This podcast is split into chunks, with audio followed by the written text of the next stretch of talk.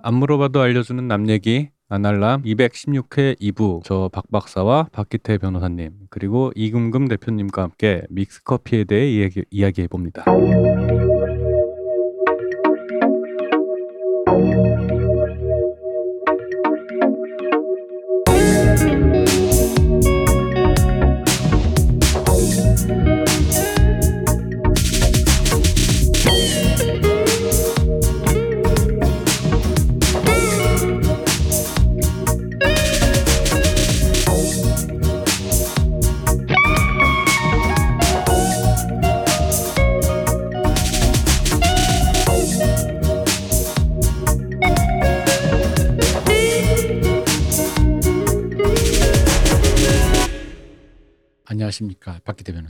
안녕하십니까? 안녕하십니까 박 박사님. 네 안녕하세요. 안녕하십니까 저 이근금. 믹스 커피에 대해 얘기하고 있었지만 DDD로 끝나는 홈파망이었다. 믹스 커피 얘기는 나오지도 않았습니다. 음. 음, 그- 믹스커피 얘기라고 우기고 있는 네, 네. 그렇죠. 네. DDD였다 결국. 네 숙룡 얘기였습니다. 숙룡 얘기. 네. 네, 장거리식 동전 얘기였다. 그렇네요. 숙룡과 장거리 직통전화. 네. 네, 사실 우리가 어제 DDD 얘기를 하면서 녹음은 안 됐지만 DDD와 함께 온라인 얘기도 하지 않았습니까? 네, 맞습니다. 온라인 뱅킹. 음. 온라인 뱅킹이 뭔 소리야? 온라인이란 말도 안 쓰다 보니까 요즘 온라인이란 말도 안 많이 쓰지 않습니까? 온라인 오프라인. 아, 그 온라인 오프라인 아 그러네. 음. 아니 온라인이란 말이야 뭐 많이 쓰죠. 네. 근데 온라인 뱅킹이라는 말 자체가 이게 어디서나 이렇게 돈을 찾을 수 있고 어디서나 돈을 입금할 수 있고 한다는 것 자체가 정말 역시 옛날에 쓰인 말이었는데 이렇게 고인물인 건 줄 알았지만 말하다 보니 왜 현타 오는 순간 있잖아. 나 아날람 하면서 제가 노인 기믹으로 옛날 얘기를 많이 했지만 오늘처럼 이렇게 옛날 얘기하다가 순간 현타가 오는 거는 이렇게 저 진짜 좀 깜짝 놀랐어요. 네, 교환원한테 바꿔달라고 했더니 음, 그저 뭐야, 아. 그 가끔 저는 그런 생각을 해. 그러니까 워낙 시대가 빨리 변하고 있기도 한데 네. 가끔 저희 외할머님이 아직 살아계시는데 20년생이시거든요. 네. 1920년. 이제 외할머니의 기억이라는 건 도대체 어떤 것일까라고 가끔 궁금할 때가 있기는 해요. 사람은 날씨를 잊듯이 네. 지나온 건 다 잊게 돼 있습니다. 맞습니다. 2018년이 기록적 폭염이었다는데 전혀 기억나지 않습니다. 전혀 기억이 안 납니다. 아 저는 기억납니다. 그 에어컨 없는 제 자취방에서 제가 태어나서 처음으로 더위를 먹었기 때문에 아. 예, 격렬하게 기억이 남아요. 기억이란 건 이렇게 가물가물하지만 DDD와 온라인과 교환원과 믹스커피 근데 다방 있잖아요 음. 어렸을 때 아버지들 따라서 다방 가- 많이 가보지 않나요? 다방 그 네. 그러니까 가서 우유 먹고 그게 꼭 아버지 따라서 아니더라도 어쨌든 저 음. 대학교 때 이럴 때 보면은 왜 이제 뭐 고속터미널에서 어딜 가야 된다든가 네. 뭐 이럴 때 애매하게 시간 뜰 때 가 있을 때가 없잖아요. 요즘처럼 막 곳곳에다 스타벅스가 있고 투썸 플레이스가 이런 있고 이런 시절이 아니다 보니까 그렇죠 애매하게 시간이 남아 있을 때 가끔 지방 고속터미널 그 버스 터미널 앞에서 한 번씩 가, 들어가 보고 했거든요. 그렇죠 근데 난 가면 항상 느끼는 게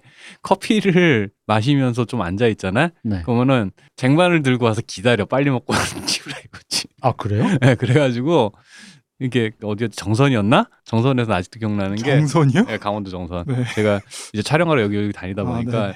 시내에서 갈 데가 없어가지고 정선 시내라고 해봐 얼마나 되겠어요. 네. 갈 데가 없어가지고 이제 거기 같이 동료 몇 분이랑 가서 앉아 있는데 거기 사장님이 쟁반을 들고서는 한 30분 정도 지나니까 쟁반 들고 기다리는 거야. 그래가지고 옆에 앉아있던 제 그 여자 동기가 이렇게 쳐다보더니 커피를 와이셔츠하고 이렇게 잔, 잔을 올려놨어 쟁반에다가. 아 빨리 먹고 나가라는 예, 거예요 예, 예, 어. 그죠. 저는 다방을 전투 경찰이던 시절 티켓 다방 단속하러 간 거 외에는 한 번도 간 적이 없습니다. 아, 아무래도 변호사님 시절은 이제 다방이 이제 스타벅스나 이런 커피들이 이제 모든 커피 문화를 대체할 때고 그죠? 저 때만 해도 그죠 아직 다방이 남아 있어가지고 저도 시간 뜰 때 다방 많이 갔죠 갔더니 그렇게 제가 술도 안 좋아하고 낯선 사람 제가 지금 말을 많이 하지만 낯선 사람한테 별로 말을 하는 사람이 아닌데 그렇게 말을 시켜 전 그건. 다방이 이렇게 담배 항상 많이 피는 네, 곳이라는 맞아요. 이미지는 있어요. 간 적은 네. 어 없지만 그쵸 그 약간 그 재떨이 있고 위에 맞아요. 성냥 있고 음. 담배 피면서 커피 마시기에 되게 마음이 푸근해지는 곳이었죠. 아무래도 좀 fancy한 음. 카페에서는 담배를 지금은 다 전면 금연이지만 필 수 있는 곳이어도 약간 피면 안 될 것 같거나 좀 옆에 있는 사람이 괴로울 것 같은 그런 거 있는데 이제 그런 다방을 가면 이제 coffee and cigarette을 되게 마음 편하게 그렇죠 그래서 그 성냥통에 그 운세를 뽑는 게 있고 맞아요, 맞아요. 네. 그리고 이게 맞습니다. 평면 탁자에 게임기 갤러그 같은 게 있는 거 아 진짜요? 그 무라니시 그 space 살색의 invader. 무라니시 감독 넷플릭스. 그 시- 드라마 1편에 일편에 보면 하고 무라니시가 하고 있잖아요. 그게 우리나라도 있었어요. 어. 그래가지고 다방마다 있었어요. 아그 어. 저거 저거 뭐야 그 룰렛 뭐지 룰렛이 아니라 아니 그냥 저거. 갤러그 같은 갤러그 건데 같은 갤러그 거. 같은 전자오락인데 아, 그게 invader. 테이블에 이렇게 화면으로 이렇게 그게 있었어요. 그래 그거랑 운세 뽑는 거랑 음. 아, 또 씨, 아, 또 말해놓고 또 현타. 안 물어봐도 알려주는 아재 얘기. 음, 아주 그렇습니다. 옛날. 얘기, 네. 옛날 얘기 그렇게 하면서 그렇습니다. 이렇게 히로뽕도 팔고 뭐 그런 네? 아, 그런 얘기 이렇게 빨리 섞어야 돼. 저희 마약 특집이 아니고 커피 특집인데 지금. 이렇게 공상과학 어버이날 특집으로 빨리 섞어야 돼. 네, 그렇습니다. 아, 그렇습니다. 그런 시기가 있었습니다. 네, 그래서 해방이 됐죠. 해방됐죠. 해방이 네. 되고 얼마 안 돼서 면 어버버 하는 사이에 한국 전쟁이 일어납니다. 네. 그 미군정 한국 전쟁을 거치면서 커피라는 단어가 좀 다른 뜻이 됩니다. 이 미군 정 시기에 미군한테 시레이션이라는 게 보급이 나왔어요. 저 이거 궁금한 게요. 네. A ration, C ration 막 이러잖아요. 이전 레이- 모릅니다. 아 이게 제가 알기로 이게 ration이 이 드- 등급인지 뭔지는 모르겠으나 A ration, B ration, B, C ration 뭐 이런 식으로 돼 있었던 걸로 알고 있어요. 네. 그래서 거기 구성품이 다른 걸로 알고 있어요. 진짜로요? 어, 음. 아 왜냐면 그 당시 아이들이 미군 지나갈 때 했던 구호가 gimme chocolate A ration, C ration 이랬다고. 음. 어 근데 D ration, E ration 이런 게 있네요. 네네네. 음. 이게 그 그에서 구성품이 아마 달랐던 걸로 음. 알아요. 음. 이게 대표적으로 시레이션이 제일 많이 알려져 있잖아요. 그러니까 A ration 없는데요? A 레이션과 C 레이션 나는 그 두 개를 아 알았거든요. 그래요? 시레이션은 하도 많이 들어가지고. 음. type C부터 시작했다고 돼 있는데. 그래요? 그럼 A ration 뭐야? 아닙니다. 여기 보니까 음. A ration은 fresh food. 음. 그걸 A ration이라고 부르는데 실제로 보급이 되는 건 아니고. 아. 그러니까 무슨 야채 이런 거. 아. 그다음에 패키지된 약간 retort food. 이게 음. B ration. 아. 근데 이것도 실제로 이렇게 전투 식량으로 보급되진 않았고 그러니까 완전 전투 식량을 시레이션이라고 음. 했다고 써 있네요. 아. 그래서 하여간 애들의 그 그때 구호가 gimme chocolate A ration C ration이라는 말을 그냥 모르니까 뭘 그런 말을 하면 주니까 그때 이렇게 했었다라는 게. 그이 시레이션은 사실 생각해 보면 무슨 의정부나 홍 작가님의 이제 장소인 음. 의정부 방산시장 이런 데 가면 아직도 팔고요. 그죠. 어, 그죠. 네. 이게 그 네. 유명한 우리가 알고 있는 미군 그 미군 전투식. 아줌마 음. 그거죠. 미, 지 아줌마. 네, 미제 그죠 미제 아줌마. 이게 말이 나오겠지만 사실은 그 당시에는 이 시레이션 같은 게 막 흘러나오는 걸 팔고 이러는 게 굉장히 중요한 어떤 한국 내부의 어떤 산업 같은 거였거든요. 그죠. 그죠. 암시, 암시장이 그렇게 형성이 그리고 됐으니까. 여기 나온 그 무슨 부대찌개 햄 이런 것들도 ration이 들어있는 경우가 대부분이었고 그죠. 네. 지금은 스팸이 한국 스팸이 제일 맛있답니다. 뭐 그러겠죠 아무래도. 미국 스팸 맛없대요. 미국 스팸은 제가 먹어본 적이 있는데 좀더 짜다는 거 외엔 큰 맛의 차이는 못 느꼈어요. 그 어쨌든 또 이것은 국뽕 채널인 외국인이 나와서 음. 그렇게 얘기를 하더라고. 요 근데 엄- 훨씬 비싸니까요. 한국 스팸 맛있더라. 그래서 비싸니까 맛이라도 있어요. 전혀 다른 것 같더라고. 네.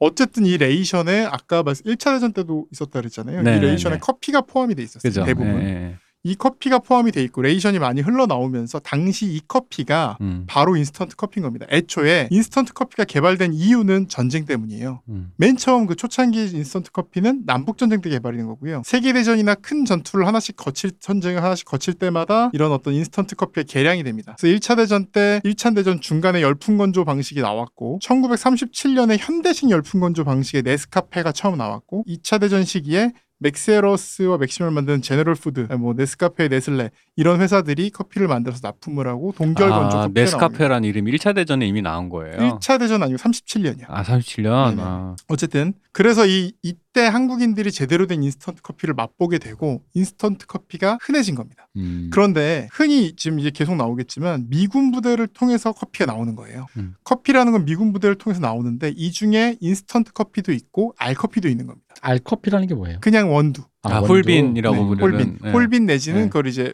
groun- ground한 예, 그러니까 예, 가른. 어, 분쇄한 커피 내지는 whole bean 커피들이 다 미군에서 파는 음. 거예요. PX에서. 음. 이게 흘러 나오는 겁니다. 그래서 여기 재밌는 게 1959년 기사를 보면 공식 수입된 커피의 10배 넘는 양이 PX를 통해서 공급이 된다고. 아 왜냐면 이게 당연한 게 이 이 당시에 이제 이 박정희 대통령이 이후에 이 커피 수입 제한 이런 걸 하잖아요. 네. 그러니까 할 수밖에 없는 게 돈이 없는데 음. 기호식품 따위를 먹겠다고 외화가 나가게 되는 상황이니까 음. 당연히 수입을 금지할 수밖에 없는 거야. 이게 지금 음. 왜냐면 우리나라의 산업 체계라는 게 원재료를 수입해서 음. 가공해서 음. 팔아야 되는데 수입 대체 우리 그때 문세님도 얘기했지만 수입 대체화를 할 수가 없잖아. 뭐 나는 게 없으니까 음. 버틸 수 있는 흔히 말하는 그게 없어서 수입 대체화 할수 없는 한국의 이런 뭔가 빈궁한 상태인데 국민들이 우매하여 기호식품 따위에 외화 유출을 하고 있으니 개탄할 지경이다. 그러니까 이제 그 미군을 통해서 커피를 먹어보니까 기호식품으로서의 음. 맛이 들었는데 음. 이건 사실 뭐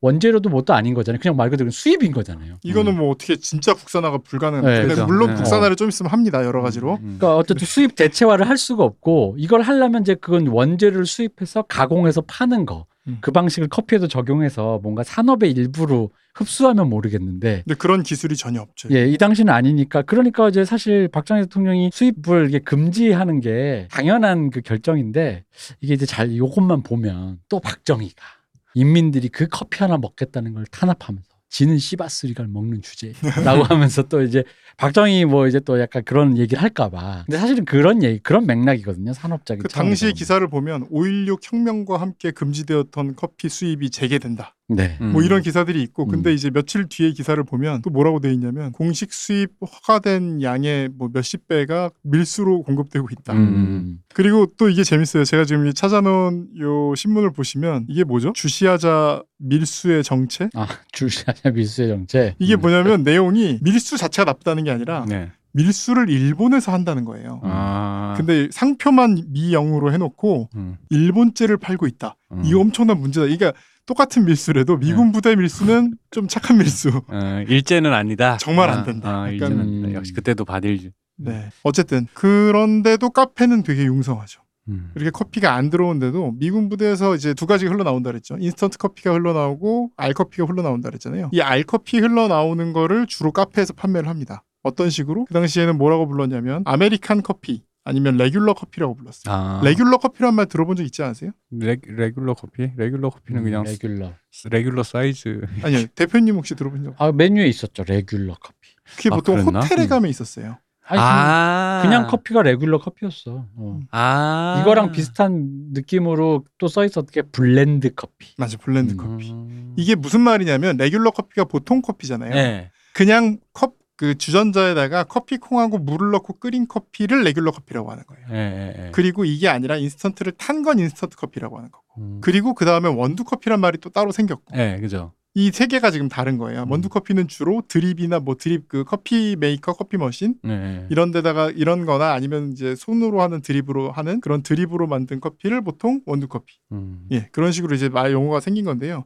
어쨌든 이 regular 커피, 뭐 American 커피 이래가지고 다방에서 많이 팔았습니다. 그럼 이렇게 금- 금지돼 있음에도 불구하고. 그래서 이제 76년에는 재밌는 얘기가 있는데 아시는 분은 아시겠지만 꽁피라는 게 나오기도 해요. 이 꽁피는 사실 76년도만 아니라 이후에도 이게 제가 기억하기로 어른들에게 종종 회자됐어요. 음. 꽁- 꽁피가 뭔데? 그게 이제 그러니까 커피 가루를 넣고 끓여야 되잖아요. 예. 근데 그 쓴맛 이런 걸 내기 위해서 예. 커피 가루를 좀 적게 넣는 거예요. 아. 그리고 담배꽁초, 아. 음. 계란 껍데기 예. 이런 걸 넣어가지고 끓이는 거예요. 음. 그럼 담배 꽁초에서 이게 남은 그 남은 그 담배가 예. 약간의 쓴맛을 낼 그죠. 거예요. 예. 그게 이제 커피 맛처럼 이렇게 보이게 하는 건데 음. 아 근데 이제 여기서 꽁초도 있지만 이제 이후에는 이제 그 담배 가 그냥 담배 제 네. 가루 있죠 가루. 네. 아, 가루 그러니까 제. 제가 아니라 음, 담뱃잎 그거. 담배잎 예. 어, 그거를 넣는 거야. 그럼 음. 끓이면서 이제 그 담배 그 네. 그거, 왜냐면 우리가 알고 있는 그 왜 커피의 그 구수한 어떤 그 음. 향기 있잖아요. 네. 네. 근데 사실 우리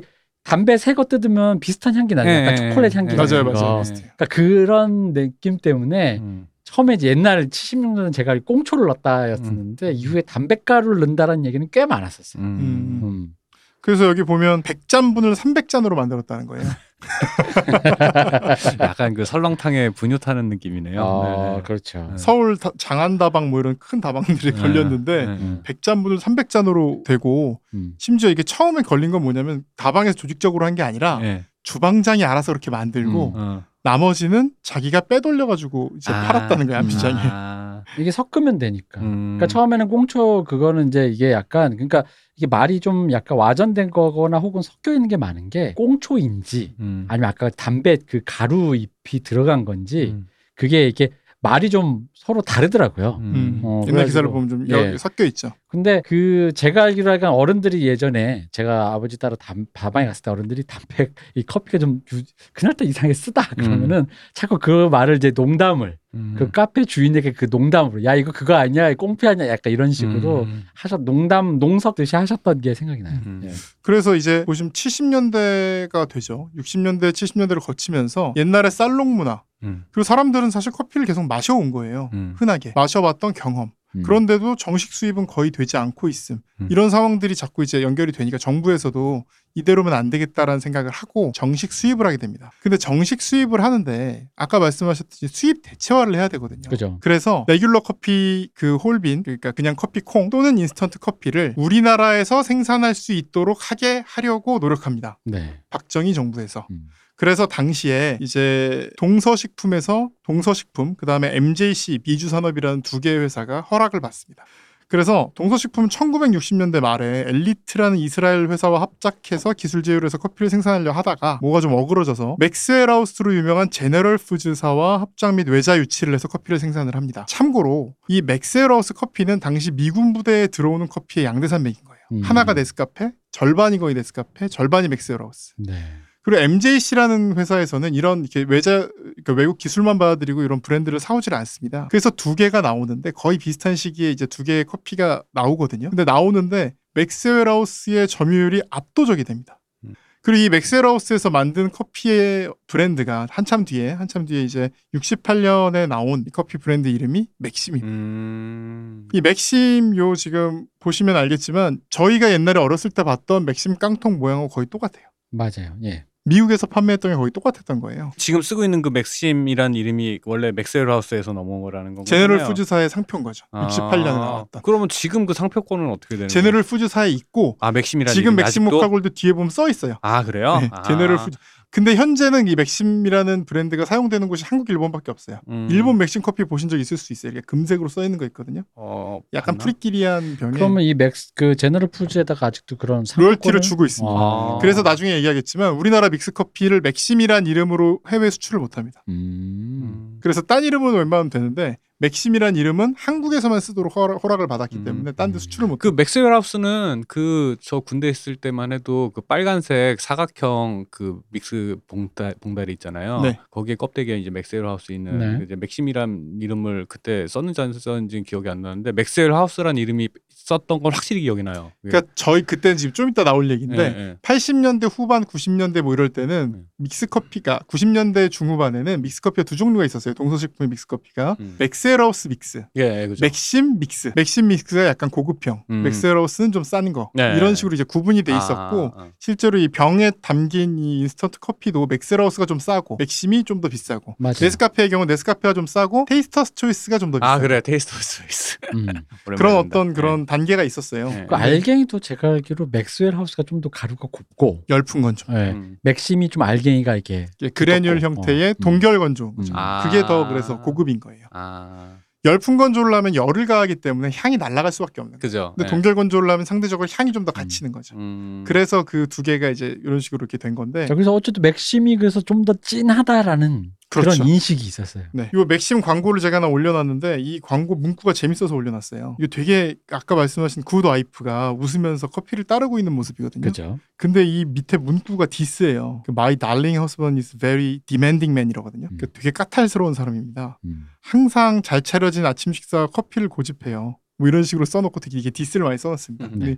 이 여자분이 이제 그 찰리와 초콜릿 공장 쓴 로알드 달의 부인인데요. 어 그래요? 네, 음. 근데 그 사람 이 소설- 모델이? 음. 아니 이, 이 여자분, 이 여자분, 그러니까 이, 여자 모델. 네. 네. 이 모델이 그런 네. 분인데 그 소설을 보면 까탈스러운 사람인 것 같죠 남편이 분명히. 어, 그렇죠. 네, 까탈스럽겠죠 아마.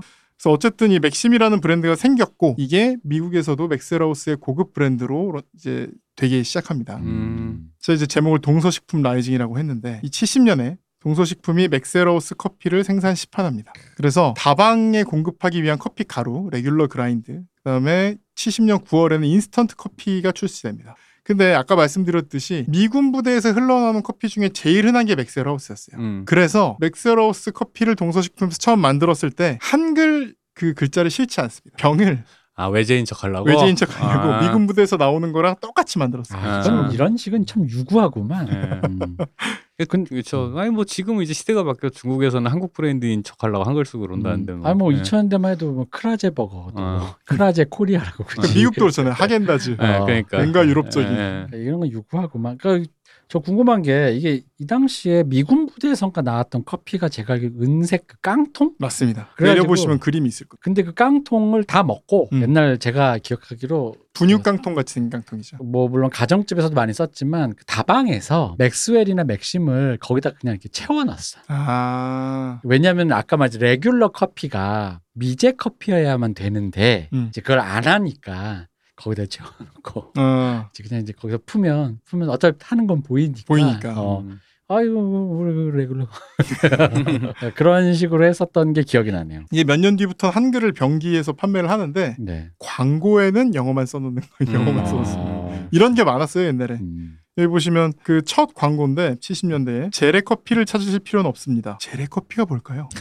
제, 제레시 커피. 예. 재래 커피. 이쯤 되면 커피가 전통 문화야. 그러니까 시장에서 파는 커피. 사골 커피 뭐 이런 거. 세계 맥스웰 국내 생산 판매 개시 뭐 이렇게 음. 해가지고 뭐 이렇게 팔았, 팔았는데요. 그리고 이제 MJC 커피 미주상사 여기서도 네. 이제 만들 팔았는데 여기서는 자사 브랜드를 써서 시장 점유율이 굉장히 떨어지게 됩니다. 음. 근데 여기서 70년대 초반만 하더라도 다방에서는 레귤러 커피, 집에서는 그리고 인스턴트 커피 이걸 마시는 게 일반적이었어요. 네. 음. 그런데 여전히 인스턴트 커피가 더 비쌌습니다. 음. 그래서 이때 비율을 보면 70년대 초반에 전체 커피 소모량의 10%가 안 됐어요. 인스턴트 커피. 음. 네. 집에서 커피를 마시는 게 이때까지만 해도 쉬운 일이 아니었던 거예요. 그런데 70년대 중반부터 우리나라에서 중산층이 등장하죠. 그렇죠. 예. 그리고 80년대 이제 삼저 호황 이제 전두환 시절부터 해서 이제 급격히 우리나라 경제 성장을 하게 되거든요. 이때부터 집에서 사람들이 커피를 쉽게 마실 수 있게 됩니다. 음. 이 쉽게 커피를 마실 수 있게 되는 어떤 이유 중에 큰 건 또 하나가 뭐냐면 커피 메이트 프리마 음. 이겁니다. 이 제가 사진 올려놨는데 이거 혹시 보신 적 있으세요? 내려보시면 French vanilla 이렇게 써 있는 아, 뭐 아, 이렇게 예, 예, 그, 그 액상으로 된 예, 예. 액상으로 돼 있는 거 조그만 프림. 거요. 예. 프림이라고 하는 거예요. 음. 이게 뭐냐면요. 당시 커피가 레귤러 커피잖아요. 에스프레소가 아니란 음. 말이에요. 그러니까 여기다 우유를 타면 너무 묽어지는 거예요. 음. 그죠. 그러니까 여기다 원래는 뭘 타야 되냐면 크림 있죠. 음. 크림을 타야 돼요. 근데 크림이라는 건 또 아시겠지만 우유보다도 더 유통기한이 짧고 보조, 보관하기가 힘들어요. 그렇기 때문에 인조 이렇게 만들어진 크림을 쓰거든요. 이게 이런 이런 통 같은 데 담아서 팔았던 거예요. 음. 그죠. 그 조그만 거 지금 보 지금 아마 방송 들으신 분들은 모르시겠지만 요즘 요렇게 나오는 게 뭐가 있어요? 약간 작은 요런 캡슐 커피 좀 캡슐 작은 커피 같은 생겼어요. 그런 식으로 그 안에 흰색 액상 크림이 들어 있습니다. 네. 이 액상 creamer라고 하는데 이 액상 creamer 같은 거를 카페에서 제공을 했습니다. 저는 기억이 나는 게 다방은 모르지만 어릴 때 호텔에 가면 레귤러 커피랑 한- 같이 항상 이걸 줬던 것 같아요. 네, 맞아요. 호텔에 뭐 어떻게 갈 일이 있으면 이렇게 줬던 것 같습니다. 그게 기억이 납니다. 어쨌든 이게 집에서 먹을 수 있게 된 이유가 일단 이 식물성 creamer 그러니까 이 액상 creamer를 대체하는 가루 creamer가 나오기 시작했고요. 네. 그게 국산화됩니다. 그 동서식품이 이걸 국산화한 프리마라는 걸 출시한 거예요. 1961년 네슬레 커피 메이트로 이 가루 프리마가 처음 나왔는데 우리나라 동서식품에서는 1974년에 프리마를 출시합니다. 이 프리마가 출시되면서 진정한 인스턴트 커피의 시대가 열리기 시작합니다. 그렇죠. 예. 이 프리마가 확실히 그런 게 이게 이것도 그 세탁기 이름처럼 네. 그이 액상 우유 그러니까 유제품 커피 타 먹는 액상 유제품을 어떤 일종의 그 고유 명사화 돼 버리는 거잖아요. 음. 네, 프리마라는 네, 네, 게 프림 프림이라 그러지 프림. 이제 어. 프림이라 이거 커피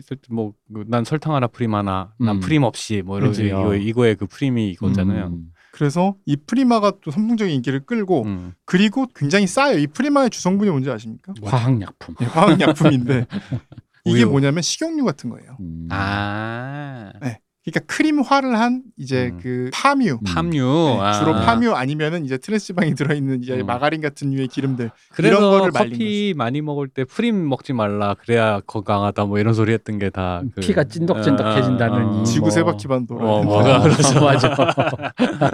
네, 맞아요 맞아요 사실입니까? 절대 사실 아니고 그럴 리가 있나 칼로리대로입니다. 지구 세 바퀴 반을 일단 돌면 어 글쎄 지구 세 바퀴 반. 그러니까 그 정도로 지독한 음. 몸에 해악을 끼치는 음. 어떤 식품인가? 그러니까 뭔가 안 좋은 것 같은 데는 다 붙는 말이에요. 그 말이. 음, 그러니까 네. 초코파이 마시멜로우에도 똑같은 말이 맞아요. 붙었거든요. 그렇죠. 누가 생각한 표현인지 참.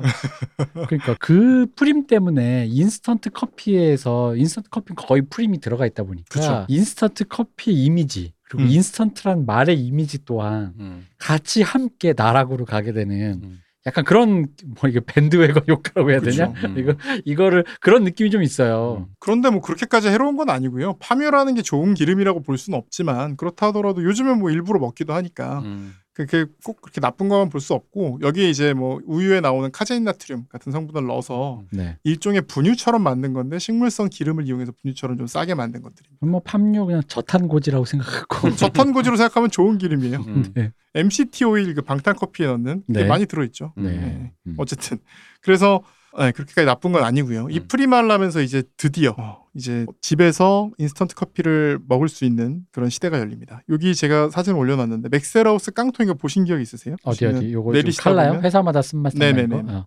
아 깡통이요? 예 그럼요. 맥스웰하우스 커피는 이 미국 나는 미국이다 이런 걸 상징하듯이 음. 이 미국 상징 그 별 있죠 빨간색 별 네. 음. 빨간색 별이 막 박혀 있는 이렇게 약간 이렇게 모양이 있는 거고 그 옆에 보면 MJC라고 있습니다. 있죠. 예. 이거 보신 적 있으세요? 저는 못 본 것 같아요. 전 MJC. 봤죠. 예. 아 있으세요? 네. 나는 이거를. 보신 기억이 별로 없는 이유가 뭐냐면 MJC는 주로 다방에 판매했어요. 좀 더 싼 거예요. 동서 이제 맥스웰하우스 이런 것보다 좀 더 싸기 때문에 주로 MJC 커피를 다방에서 받아서 이걸 아까 말씀하신 대로 미군 깡통이나 아니면 맥심 깡통 같은 데 넣어서 네 맞아요. 이거를 이제 뭐 다방에서 많이 서빙을 했고 이 MJC가 지금 미원으로 이제 흡수가 됐죠. 이 MJC 커피는 이후에도 그냥 꽤 많이 네, 그 카페 90년대 까지는. 90년대까지도 카페에서 사용했어요. 네. 예. 이 MJC 커피에서 일하셨던 분이 아까 말했던 한국 원두 커피 1세대, 드립 커피 1세대 허형만 씨가 MJC 커피에서 커피 수입을 하시던 분. 네, 이분은 아. 만화가 허영만이 아니라 허형만 씨입니다. 예. 아그 미원으로 MJC라는 회사 그 미주 네, 미주 상사가 미원으로 흡수가 아 미원으로 됐어요. 흡수된 거야? 그 미원이면 대상 그룹이잖아요. 네, 네. 대상 그룹 아, 안에 들어가. 아, 동서식품이 이렇게 어떤 굉장히 프리마, 그 맥스웰하우스 커피라는 어떤 미국 커피를 마시는 것 같은 느낌을 주는 그 커피로 히트를 치다가 그런데 여전히 당시만 해도 미국 커피가 훨씬 더 맛에서 월등하다는 얘기들이 많았습니다. 음. 기억해 보시면 80년대만 해도 미국 살다 오신 사촌들이 꼭 커피 갖고 왔어요. 어. 테이스터스 초이스 커피, 미국 그 인스턴트 커피를 꼭 갖고 왔어요. 음. 그리고 남미 사시던 분, 남미 아르헨티나 이사 가신 고모 이런 분들 한국 들어올 때 이과수 커피 꼭 갖고 아 이과스 어, 커피. 그 2000년대 이후에는 그거 갖고 오는 게 되게 민폐인 거. 이거 누가 마셔 아 인스턴트 그렇지 이런데. 예. 그 시대의 사람들은 어쨌든 그게 굉장히 음. 한국에 비해 맛있는 어떤 커피였던 거. 어, 이과수 커피 너무 오랜만에 음. 약간 띵 했어요. 네. 이걸 안다라는 걸 그것을 내가 까먹고 있다가 말씀 듣고 안다라는 사실을 자각하는 순간 또 심한 현타가 오고 예, 예. 난 사실- 너무 오래 살았어. 그러니까 이게 스쳐 지나가는 옛 기억에 있어요 이 단어가. 음. 예. 이 구와 추라고 쓰죠 네, 여기. 네. 1980년에 고급 브랜드였던 아까 말씀드렸던 맥심을 런칭을 합니다. 그 전성기가 시작됩니다. 여기서 독점에 가까웠던 지위이기도 했지만 기술도 일취월장해요. 그 다방에서 얼마나 기술이 발전하면 다방에서는 원래 그 처음부터 나왔던 레귤러 커피 그러니까 솥에다가 아니면 음. 주전자에다가 커피랑 물을 같이 넣고 끓였던 커피 다방에서도 이제는 레귤러 커피가 아니라 인스턴트 커피를 주기 시작합니다. 그죠. 예. 왜냐면 맛에 큰 차이가 없는 거예요. 네네네. 그런데 인스턴트 커피가 싸지고 맛에도 큰 차이가 없고 편하고 이러니까 이제 다방은 인스턴트 커피를 제공하는 거. 그러니까 집에서 마시나 다방에서 마시나 큰 차이가, 차이가 없게. 되는 거예요. 예. 물론 이제 찾아보면 뭐 다방용 커피는 좀 다르긴 해요. 뭐 음. 마스터 블렌드, 뭐 다방용 음. blend 이래가지고 좀 음. 다르긴 한데 어쨌든 간에 기본적으로는 비슷하게 된 겁니다. 그래서 이 맥심 커피 80년 광고를 보시면 명사가 말하는 커피의 명작 맥심. 근데 이 아. 중요한 건 뭐라고 써 있냐면 맛 테스트에서 모두 외제라고 대답했던 커피 맥심. 그러나 우리 기술로 만든 맥심입니다. 아직도 외제 커피를 찾는 분이 계십니까? 뭐 이런 거. 이게 몇 년도 광고예요 이게? 81년도. 나 이거 왜 본 기억이 있지 이 광고를? 81년이면 한창 신문 자주 보실 때. 아, 아, 예 그렇죠. 그래서 이제 90년대가 들어가면요. 레귤러 커피는 호텔 커피숍 외에는 거의 먹기 힘든, 음. 어디 보기 힘든 그런 게 돼버렸습니다. 레귤러, blend, 원두 이제 그때 90년대 되면 그게 이제 거의 세 개가 혼용이 음. 돼서 거의 같은 얘기가. 되버리는 거죠. 네. 아메리칸까지. 네. 당시에 커피는 당연히 인스턴트 커피를 그대로 이렇게 마셔서 꼭 광고에 보면 맥심 광고 이런 거 생각해 보시면 프림이나 설탕 안 넣은 커피 마시고 있죠. 음. 안성기 씨 이런 분이 까만 커피를 먹고 있습니다. 그러죠. 예. 하지만 실제로 프림 설탕을 안 넣고 먹는 사람들은 주변에서 찾아보기 힘들어요. 그러니까 기본 기본 옵션이었죠. 그러니까 커피 한 커피 들어가면은 당연히 프림이랑 설탕 당연히 넣어야 되는 거. 당시에 사람들이 커피를 제일 많이 먹는 수단 중에 하나가 자판기였는데요. 예. 자판기 해보시면 기억나실지 모르지만 블랙 커피, 설탕 커피, 밀크 커피. 밀크 커피 말고 뭐죠? 프림 커피. 아, 프림 커피가 프림 커피는 프림만 들어간 거. 예. 설탕 커피는 설탕만 들어간 거. 예. 밀크 커피가 다 들어간 거. 예. 그래서 보통 그냥 그냥 다 그 자판기 커피하면 밀크 커피 눌러서 네. 먹는 거였죠. 자판기를 보시면 밀크 커피 부분만 손때가 이렇게 타 있고 네, 나머지는 이제 다 아니. 그리고 이거 보면은 대학교나 군대나 보면은 유난히 맛있는 자판기가 있었어요. 어 있어 아, 맞아요 제가 있어요. 예, 그래서 저저 예를 들어서 뭐뭐 시동 앞에 음. 뭐 자판기가 맛있어 이런 게 있었어요. 어. 그 뭔가 어떤 감별사님의 예. 독특한 무언가가 그래서 있는 것 같아요. 그걸 제가 레시피가. 대학 때 선배들이랑 왜 그런 일이 벌어지는가에 대해서 토론한 적이 있었던 것 같아요. 이거는 선순환이다. 왜냐하면 저긴 많이 팔리니까 자주 갈 음. 재료를 아, 갈고 그럼 그럴 수 있겠네. 예, 그렇기 때문에 저기는 선순환 되는 거안 되는 데는 계속 안 되니까 저렇다. 이런 이론을 얘기했던 기억이 있어요. 근데 제가 알기로 그 물량과 음. 그걸 조절할 수 있다고 들었어요. 음. 자판기 기계마다 또다 달랐어요. 네. 예, 세팅을 어떻게 음, 하냐에 세팅 따라 값이 예, 그래서 예. 그 세팅 값 따라 그 같은 기계인데도 네. 뭐 했다란 뭐 이런 얘기도 있고 음. 정확하게 뭐 저도 그 기계를 뜯어보진 않아서 모르겠지만 그 비밀은 모르지만 하여튼 음. 맛 차이가 있었어요. 맞아요. 그게 자, 자판기 회사가 네. 실제로 한 두 개밖에 없거든요. 우리나라 전체에. 아, 음. 지금도요? 네, 아, 그러니까 지금은 오히려 점점 줄죠. 그러죠. 네, 점점 예. 매출이 줄고 있고 예. 자판기 커피가 거의 두 개밖에 없고 제 이 그 커피 회사 그 자판기 회사 이름이 잘 기억이 안 나는데 어쨌든 자판기 회사가 두 개밖에 없고 음. 나머지 좋은 건 다 일지였어요. 히타치 이런 거였어요. 아.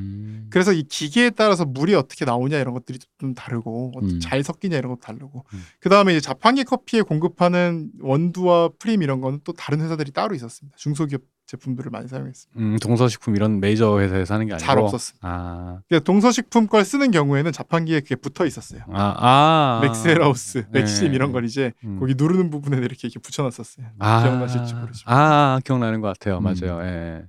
그래서 이것도 나름 여러 가지 어떤 업체들이 경합을 하게 됩니다. 80년대가 되면. 그런데 이때만 해도 이제 커피를 블랙으로 마시는 건 광고에서나 하거나 아니면 좀 까탈스러운 사람이 한다는 이미지였어요. 그냥 드라마나 영화 이런 데서 약간 좀 세련된 도시 흰식, 어, 흰식. 어, 뭐 그런 사람들이나 난 블랙으로 뭐 이런 거. 음. 그렇죠. 왜냐면 저 아직도 기억나는 게 저희 어머니가 학부형들이 모이셨는데 저희 어머니는 학부형들 중에서 나이가 좀 많은 축에 속한 분이었는데 젊은 엄마가 나는 블랙으로 먹는다라고 아. 했을 때 약간의 그 갭차를 느끼셨나 봐. 아니 뭘 약간 그런 거 있잖아. 유- 울컥 유- 약간 울컥. 우린 삼박자인데. 어. 유난이야. 어, 어. 울컥 이게 그거를 말씀하시던 게 기억이 나요. 음. 학병 그 어머니들 모임에 갔다 오셨더니 누구네 엄마가 블랙을 먹더라. 근데 그게 거기서 느껴지는 지금의 느낌은 울컥 이런 거야. 아니 뭘 유난이야 약간 이런 음, 거 있잖아요. 그래서 그래서 그 90년대 후반에 왜 개그맨 듀오 블랙커피라고도 있어요. 나 이거 그래요? 처음 봤어요. 음치 가수. 약간 그 나중에 이재수 그 식으로 네. 네, 음치 가수 이 둘 근데 이 개그맨 두 사람은 얼굴이 좀 익으실 건데 이 사람들이 뭐 블랙커피 이런 걸 가- 결성해가지고 음치로 막 노래 부르고 그랬거든요. 어. 그러니까 뭔가 까탈스럽고 음. 어떻게 보면 뭔가 세련되지만 뭔가 좀 뭐 예. 예, 일반적이진 않은 네. 그런 이미지였던 겁니다. 이거 블랙 커피라고 한거 이거 혹시 시커먼스의 영어 버전 아니야? 괜히 그런 음. 느낌이. 그래서 어쨌든 80년 기준으로 동서식품은 가정용 인스턴트 커피의 90%, 업종 레귤러 커피의 70% 점유율을 성취하고 있었습니다. 야, 진짜 독점이네 그냥. 그러네요. 그러니까 국가가 좀 밀어준 거예요. 여기 좀 생각해 보시면 아까 여기가 이렇게 잘 나갔던 이유가 맥스웰하우스라는 브랜드를 썼다 그랬잖아요. 예. 그러면 네스카페 쓸 수도 있잖아요. 그죠. 그거를 실제로 굉장히 많은 회사에 try를 하거든요. 음. 다 거절돼. 국가에서 하지 말라 그래. 음. 음. 그러니까 어떻게 보면 밀어준 거예요. 그리고 90년대 중반이 되어서야 두산에서 네슬레를 이제 들여오면서 네스카페가 들어오고 그 전에는 국내 기업이 네스카페라는 이름을 사용을 못했어요. 음. 더 웃긴 건 네슬레가 우리나라에 들어와 있었거든요. 예. 마일로 이런 건 팔았어요. 예, 그죠. 네슬레. 예. 그런데 네스카페는 못 팔겠다. 아, 그렇네. 음. 네스카페 그러고 보니까 나중에 들어왔던 기억이 있는 거 90년대 같아요. 중반에. 그러니까 이게 흔히 말하는 뭐 좋게 얘기하면 산업 보호? 그렇죠. 아. 잘 될 것 같은 마다들한테 다 몰아주는 네, 그런 거. 산업 보호하면서 이런 말을 하면 안 되나? 와이로? 모르죠. 네. 동서식품 관계자 여러분 듣고 계실지 모르겠지만 농소식품 관계자 여러분 솔직하게. 그러니까 어쨌든 니들이 독점 장사하면서 축적을 해라 이거 아니야. 그죠 키우는 해라. 거죠. 어. 어쨌든 수입 대체를 해서 어쨌든 어, 최소한 뭐라도 외화 유출은 최소화하면서 음. 어쨌든 간 한국에서 이게 산업 기반으로서의 그 수요는 충분히 있으니 그거는 지키면서 음. 뭐 그런 얘기겠죠. 그리고 점차 이제 커피 밀수도 줄어들게 됩니다. 음. 맛 차이가 거의 없어지니까. 뭐 그렇겠죠. 예. 그러니까 거의 어떻게 보면 수입 대체에 어느 정도 음. 성공을 음, 하게 되는 거죠. 훌륭하네요. 그러니까 엄청 엄청 그쵸. 이제 기억하는 게 저거 제가 제 기억 안에 있는 거는 다방을 가도 저 인스턴트 커피 타주는 그 풍경이 이제 숟가락 되게 능숙한 손을 요 숟가락으로 음. 퍼가지고 해주는 요 이미지부터가 이제 제가 기억에 있는 거니까. 그리고 그 다음부터는 이제 왜 저기 시골 같은 데서 택트 타고 다니면서 아 그죠. 그딱 이렇게 딱 쓰고 오- 그때 오- 보온병에다가 오, 오봉에다가 오봉이라 그러죠. 오봉에다가 오봉 보자기 싸가지고.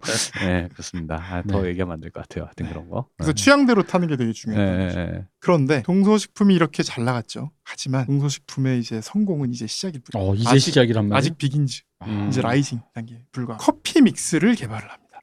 그 진정한 전성기는 커피 믹스와 함께 열려요. 음. 이 커피 믹스는 한국에서 개발하고 동서에서 개발했다는 건 확실합니다. 잠깐 그 한국의 금속 활자를 누가 만든 거죠? 한국인들이 만들었죠. 아니 아니 누가 로열티 갖고 있냐? 모르겠습니다. 그 스님이 만드신 거죠. 직지심경. 네, 뭐 그런 거 쪽이잖아요. 그리고 아까 왜냐면 그 순위를 보니까 한글은 세종대왕, 음. 그 거북선은 이순신. 그럼 이제 커피 믹스는 동서식품 하지 말고 천진 한글처럼 고유의 그 누구 누구인지 궁금한 거야. 음. 이 원한자. 그게 또 여기 제가 안 썼는데 근데 최초의 원한자가 너무 궁금한 거야. 그게 커피 업계에서는 허영만 씨로 많이 알려져 있어요. 아 그래요? 그래서 제가 좀 파봤는데 네. 허영만 씨가 만든 사람이 아니란 건 확실합니다. 음. 그래서 다른 사람한테 물어보니까 또 뭐라 그러냐면 허영만 씨가 만든 건 아니고 허영만 씨는 부사수였다. 어. 근데 그것도 말이 안 되죠. 허영만 씨는 MJC에 있었고 어, 그러니까. 그죠. 어. 이건 음. 동서에서 만들었는데 그거 말이 안 되죠. 그리고 음. 그랬다면 어딘가에 써 있을 텐데 본인 경력 이런 데도 안 써 있어요. 허영만 씨가 만들었다면 허영만 씨 산업 스파이 이런 얘기인데. 그래서 누군- 저희 집 앞에 있는 카페 스윙이라는 카페가 있는데 네. 거기 카페에 이제 바리스타 분이 좀 연구를 하시는 분인데 음. 이분 말에 따르면 그 만드신 분이 있대요. 네, 네. 있겠죠, 그러니까. 예, 그 분이 도- 따로 있, 한 분이 있고 동서식품 내부에 직원이 있겠죠. 네네. 어. 그 직원이 있고 그 직원이 뭐 연구를 거듭해서 만들어서 뭐 크게 뭐 이렇게 성공했다고 네. 하고 그 따님이 이제 제 아내랑 같은 회사에 다닌다 뭐 그래서 한번 연락해봐 뭐 이런 얘기도 했는데 어. 귀찮아서 연락 안 했어요. 어. 그러니까 왜냐면 이게 어쨌든 팀으로 무언가 한 사람만이 독자적인 개발을 할 리는 없겠지만 네. 최초의 원한자가 분명히 있었을 거라는 거죠. 듣고 계시면 연락 주십시오. 네. 그런데 이제 아까 그 쭉 발명품 이 순위에 보니까 그 원한자 그분의 성함을 만약에 안다. 그분이 거의 지금 앞에 나오신 세종대왕. 그죠. 그리고 이태리 이순신. 타올을 이태리 타올을 개발하신 김필곤 씨. 예. 그 같은 급이란 말이에요, 지금. 아, 이태리 타워로 원한자가 분명히 돼 있네요. 네. 근데 아, 이- 어. 있어요. 근데 이게 둘 둘이 어. 서로 누구라고 싸우긴 하는데 아. 어쨌든 어쨌든 그러니까 이 커피 믹스를 만드신 원한자는 세종대왕 이순신 장군급인데 지금 그게 역사에서 지워졌다. 음. 그 동서식품만 남았다. 근데 그것도 이유가 있습니다. 그 이유를 지금부터 말씀드릴 건데요. 음, 네. 커피 믹스가 이렇게 대단한 성공을 거둔 건 커피 믹스가 나온 다음에 굉장히 오랜 뒤의 일인 거예요. 그죠. 예, 그죠. 맞아요. 커피 믹스는 처음에 나온 게 이게 뭐 찾아보면 언제 맨 처음 나왔는지가 사실 완벽히 나오지가 않아요. 그러니까 커피 믹스가 나왔다는 것 자체가 뭔가 대단한 어떤 발명품으로 받아들여지지가 않았어요. 음. 음. 그냥 삼박자 비율로 섞어 놓은 거였어요. 음. 근데 그걸 왜 섞냐는 거예요. 사람 사람들이 볼 때 굳이 왜 섞어? 다방 가도 타주고 집에다 놓고 먹으면 되는데 이걸 왜 굳이 섞어 놔? 그럼 비율대로 먹을 수도 없잖아. 이렇게 생각을 했던 거죠. 음. 그리고 조금 더 비쌌어요. 음. 그러니까 그죠. 맛을 어떻게 이제 customizing 할 수도 없을 뿐더러 조금 더 비쌌어요. 그러니까 커피 믹스는 언제 먹는 게 되냐면 야외 활동 때 먹는 것이 됩니다. 처음에 76년에 동서식품에 의해서 전 세계 최초로 개발되었다고 하는데 76년이요? 네. 아, 엄청 이르게 만들어줬네. 근데 76년에 뭐 동서식품 광고나 기사나 이런 데 제가 찾기로는 커피 믹스 개발에 뭐 성공했다 이런 게 등장하질 않아요. 음. 근데 이제 뭐 맥심 들여오고 뭐 이런 건 되게 휘황찬란하게 이게 있거든요. 그리고 뭐 디카페인 커피 이런 거 launching할 때도 막 광고가 막 나오는데 커피 믹스에 대해서는 그렇게 나오지가 않아요. 그러다가 80년대 초 광고에 보면 어떤 식으로 나오냐면 뭐 맥스웰 하우스 커피의 종류를 이렇게 막 나열하거든요. 음. 그러면 맥심, 맥스웰 하우스 granule, 맥스웰 하우스 뭐 무카페인 상카, 프리마 그 뒤에 커피 믹스 음. 이렇게 하나의 라인업으로 나와요. 이게 재밌었던 음. 게 이후에 광고 나올 때도 커피 믹스 광고는 컵이 네, 그 왜 야외에서 먹는 쇠컵. 그 쇠컵 등산용 컵 같은 거 그걸로 젊은이들이 먹는 장면이 있고 그냥 커피는 차- 우리가 알고 있는 안성기 씨가 하고 있는 그런 머그컵. 음. 그런 찻잔 음. 잔에서 이제 먹고 그 컵 종류에 따라서도 이렇게 좀 차이를 좀 뒀던 음. 걸로 기억이 나요. 커피 믹스가 개발된 지 7년이 지난 시점인데 여기에 뭐라고 써 있냐면 광고에서 야외에서 간편한 커피. 음. 그리고 이제 85년 광고 보면 월척과의 줄다리기 시합 한숨 돌립시다 커피 믹스 타임. 음. 음. 그러니까 이때만 해도 등산, 뭐 낚시 음. 이런 이제 밖에 나갈 때 쓰는 게 커피 믹스였던 거예요. 음. 그리고 그 커피 믹스의 모양은 우리가 아는 스틱이 아니고 네모난 모양. 그죠. 네모난 맞아요. 모양. 예. 음. 그게 꽤 오랫동안 네모난 모양이었어요. 예. 스틱이 제가 알기로 21세기 들어서 나온 음. 걸로 알고 있는데 아닙니다. 좀? 이따 말씀드릴게요. 아 그래요? 아, 그래요? 어, 씨. 오, 2000년대 물건 아니에요? 90년대 물건이고요. 아, 그래요? 네네. 어.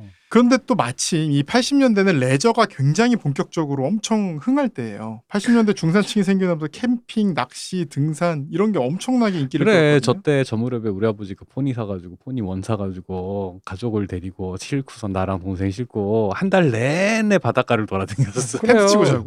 이게 바로 그 놈의 그거 아니에요? 노무현 전 대통령의 그 변호사 시절 요트 그거 아니에요 이게? 그- 그때 막 텐트 사는 것도 유행이었고 집집마다. 그죠. 예. 그게 캠핑이 지금은 좀 세련된 취미인데 네. 10년 전만 해도 캠핑은 굉장히 올드한 취미로 그러니까. 아버지 우리 아버지 세대나 하든 맨날 네. 볼때 세워가지고 그러니까 힘들어 그그 짓을 왜 모래. 모래 그 네. 막막 밟히는데 이런 그 데서 흔히 말하는 요즘 이제 텐트가 간편한데 그때는 위에- 투덜거리는 아들 그러니까 그 사기도 싫은데 그 야전- 시켜서 야전삽 들고 가. 나 군대 어. 가기도 전에 야전삽으로 중간에 맞아. 이제 배수로 파가지고 폴대 받고 이거를 했었단 말이죠. 그죠. 네. 그거. 받고 그왜 네. 옷 같은 거 받고 어. 그다음에 위에 후라이 치고 후라이 치고 그래요. 이러. 아빠가 생각하는 단란한 가정으로서의 어떤 음. 그 일과를 맞추기 위해 음. 엄마도 거기에 보조를 하고 그지. 거기에 사춘기 투덜거리는 아들이 예. 어거지로 그 그러니까. 폴대를 세우면서 그래서 10년 전에는 그게 굉장히 후진 취미였고 우리 그죠. 세대는 되게 힘든 것만 기억하고 있는데 왜 네. 그럼 아버지들이 이렇게 열심히 텐트를 쳤느냐? 예.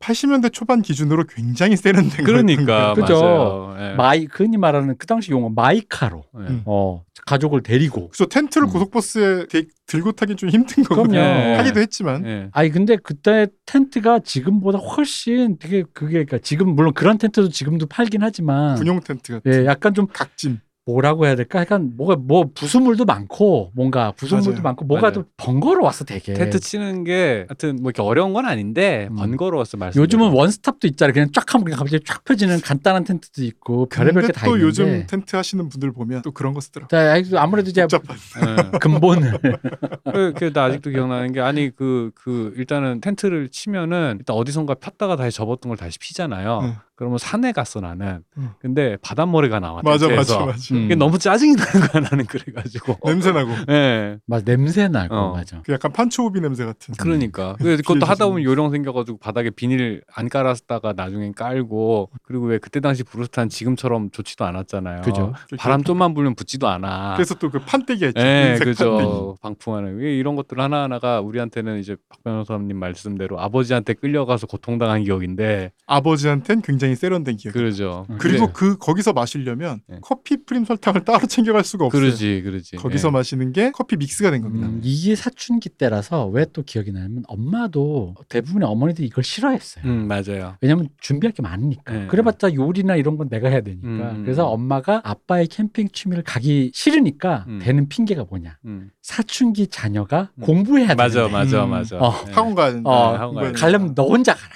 그 이제 이래가지고 아버지가 이제 드디어 밖으로 나돌게 되는. 낚시터를 다니시게 저는. 이제 나이 먹고서는 레저나 이런 거에 관심이 별로 없다 보니까 모르겠는데 네. 가면은 이제 예를 들어서 무슨 저기 뭐 그때 당시에도 가는데 이제 말리포 뻔했어요. 아, 뭐 말리포는 네. 말리포다. 말리포 뭐 저기 저기 경포대 아니면 그죠. 좀 망상 뭐 이런. 데인데 가면은 동네 청년회에서 텐트를 치고 이렇게 우리 밥 먹고 이렇게 좀 어둑어둑 해좀 동네 청년에 불량해 보이는 나시 입은 청년들이 삥 돌면서 자리세를 거뒀어요 이렇게. 음, 어, 그죠. 잘했어, 네. 그랬지. 근데 이제 요즘도 그런 식으로 돌아가나 그게? 요즘엔 청년회에서 파라솔을 펴놓고 거기 앉으면 얼마씩 받죠. 아 그렇구나. 아예 네. 자리 값을 거기 네. 앉기 위해서 먼저 지불할 그리고 거예요. 텐트는 아예 데크를 만들어놔요. 음. 아 요즘에는 요즘엔 근데 네. 청년회 이제 번호가 다 붙어 있어요. 아 그렇게 되는구나. 우리 일단 그냥 자리 잡고선 아무데나 적당한 자리 먼저 터 잡고 앉아가지고 야전삽으로 터를 이렇게 주변에 배수로를 파 자리 잡고 있어. 그러면 그죠. 은 마을 청년회 그 딱 이제 소주병 하나 딱 꽂아놓고 가요. 예, 예. 앞에 소주병 하나 딱 꽂아놓고 가요. 어 이게 이제 돈을 낸 집 안 낸 집을 그죠. 표시하는 예 음. 맞아요. 그, 그 그러고 있지 이제 물도 쫄쫄쫄쫄 나오는데 가가지고 엄마가 설거지하려는 게 너무 짜증이 나는 건 거야. 아, 그 오늘- 물통 있죠. 그 접는 예, 물통 하얀색.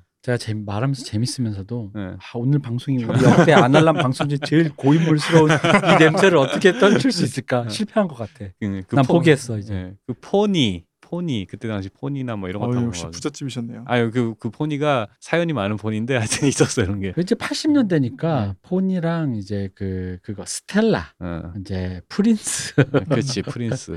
이제 요런 거 이제 몇 개 음. 해가지고 어쨌든 아버지들의 그 어떤 그 로망이었죠 로망. 음. 그리고 이제 80년대 후반이 되면 커피 믹스가 좀 많이 그래서 이 레저의 발달과 함께 굉장히 광고도 많이 나오게 되고요. 음. 좀 사람들이 많이 먹게 됩니다. 이 최수종 씨가 광고하는 간편하게 마셔도 정통 커피의 맛. 그래요. 이거 쇠컵 들고 있잖아요. 쇠컵 들고 음. 있죠. 그리고 뭔가 알 수 없는 이 머리띠 같은 걸 하고 있죠. 이거는 네. 이제 뭐 일본 아이돌의 영향일 수도 있겠지만 아마 아, 저때 땀을 저때 패션. 예. 네. 예, 그쵸, 그쵸. 네, 긴기라기니 해야 될 것 같은. 저거 약간 히카루 겐지 느낌, 긴기라기니.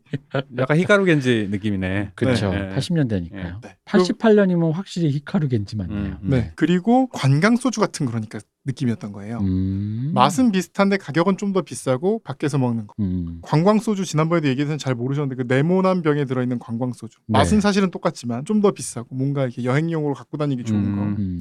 그런 느낌이었어요. 그런데 이게 이렇게 사람들이 먹기 시작하니까 어느 순간 에라 모르게 다 귀찮은데 뭐하러 그냥 이러면서 여행이 아니라도 집에서도 먹는 사람들이 생기기 시작하는 음. 거예요. 그리고 90년대 이후부터는 그 광고를 보면 아예 야외 얘기가 다 없어져 버려요. 음. 뭐 정통 커피의 맛을 담았습니다. 이런 식으로 광고를 하게 돼요. 90년대가 되면. 음. 그래서 90년대 후반부터 커피 믹스가 인스턴트 커피의 왕좌를 차지합니다. 10년이 채 되지 않아서 병 가루 커피는 찾아보기 힘들게 됩니다. 네 맞아요. 그래서 교무실 가면 그 저런 병이 없고 그냥 저 커피 믹스를 그냥 쭈루룩 나. 왜냐하면 병이 있으면 잔이랑 병이 있으면 청소를 해야 되잖아요. 맞습니다. 그러니까 그런 거 없으니까 그냥 믹스로 하는 게 오히려 깔끔한 거 뒤처리가. 그것도 있고 그 네. 처음에는 뭐 이렇게 뭐 나 133, 112 해서 각자의 취향을 얘기했지만 나중에 이제 저희 어머니가 드셨던 거 생각해 보면 결국 동네 아주머니도 그렇고 이게 맛이 결국 하나로 수렴돼. 아 그렇지. 누가 네. 제일 잘 탄다 같은 거야. 달달한 어. 그냥 뭐 그런. 그러면은 그 어떤 특정 비율로 하나로 수렴되는데 그게 뭐랄까 이 믹스 커피가 대충 그 수렴된 음. 맛의 방향성을 따라가니까 나중에는 그 customizing이라는 게 의미가? 없었어요. 네, 네. 그래서 그 얘기를 음. 지금부터 할 겁니다. 네. 이게 되게 많은 사람의 궁금증인 거예요. 이건 실제 기사도 많아요. 음. 90년대 초만 해도 믹스 커피는 분명히 뭐 이렇게 레저용이었는데 네. 2000년대 초가 되면 갑자기 커피의 왕자가 돼요. 10년 만에 모든 게 바뀌어요. 네. 근데 왜 그런가?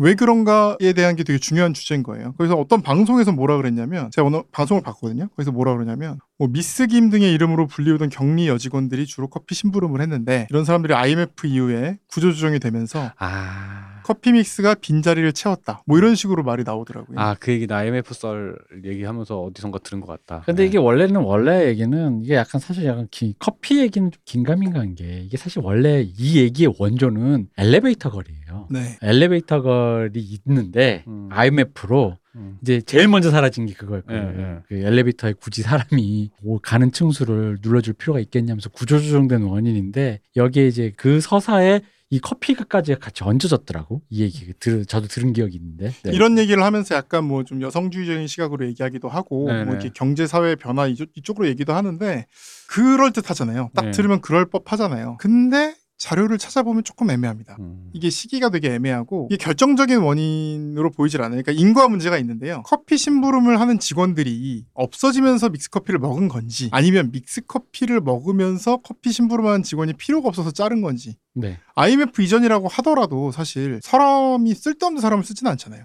그쵸. 근데 이제 뭐이 최근에 이제 영화 삼진그룹 영어 토익반에서는 어쨌든 이 썰을 가지고 음. 약간 고 이제 약간 그런 분위기 음. 거기 보면 이제 음. 그 직원들 여자 주인공들이 처음에 커피를 열심히 음. 각자의 취향대로 음. 다 외우고 있어가지고 쫙 타는 장면이 나오다 보니까 음. 아마 이제 이 썰 자체가 이제 어떤 그런 인과적으로 뭔가 약간 자리 잡은 느낌이 좀 있는데 음. 엘리베이터 걸 말고는 사실 그 저도 변호사님 말씀처럼 그것만이라고 보긴 좀 힘들다라고 보는 거거든요. 그 제가 당시에 어떤 신문 내용을 좀 많이 찾아봤어요. 그리고 또 이상한 게 뭐냐면 이 대한민국이 97년 12월 3일부터 2001년 8월 23일까지 IMF 관리체제에 있거든요. 그 GDP가 90년까지 막 상승하다가 97년에 하락하고 98년에 이렇게 아주 바닥을 찍습니다. 그리고 2000년부터 회복을 시작을 하게 되는 건데 이 커피 믹스 판매량이 이거랑 비례하지는 않아요. 음. 커피 믹스 판매량은 그 전, IMF 전, 그러니까 가장 많이 성장했던 시기인 94년, 95년에 더 가파르게 성장을 해요. 예. 음. 그러니까 IMF 때문에 갑자기 늘었다고 얘기하기에는 이 그래프가 좀 뭔가 이렇게 딱 맞지가 않습니다. 그래서 불황과 호황 그리고 2000년부터 호황이 오는데요. 이 호황기에 커피 믹스가 더 또 성장을 합니다. 음. 아까 말씀드렸듯이 기본적으로 커피 믹스가 더 비싼 거예요. 음. 이거는 지금도 그래요. 아, 지금까지도. 예, 예. 커피 믹스 형태로 나온 게 아무래도 소포장이다 보니까 더 그죠. 비쌀 수밖에 없습니다. 예. 그러니까 공, 공정이 추가가 되니까. 생각하기에 따라선 격리 직원이 잘렸다라고도 IMF로 격리 직원이 잘려서 이제 비용이 줄었다고 볼 수 있지만 근데 사실은 얘기하다 보니까 전 그 말도 좀 딱히라는 생각이 드는 게 커피 믹스로 바뀌었어도 그 서빙해 주는 사람은 막내가 했어요. 그러니까요. 예.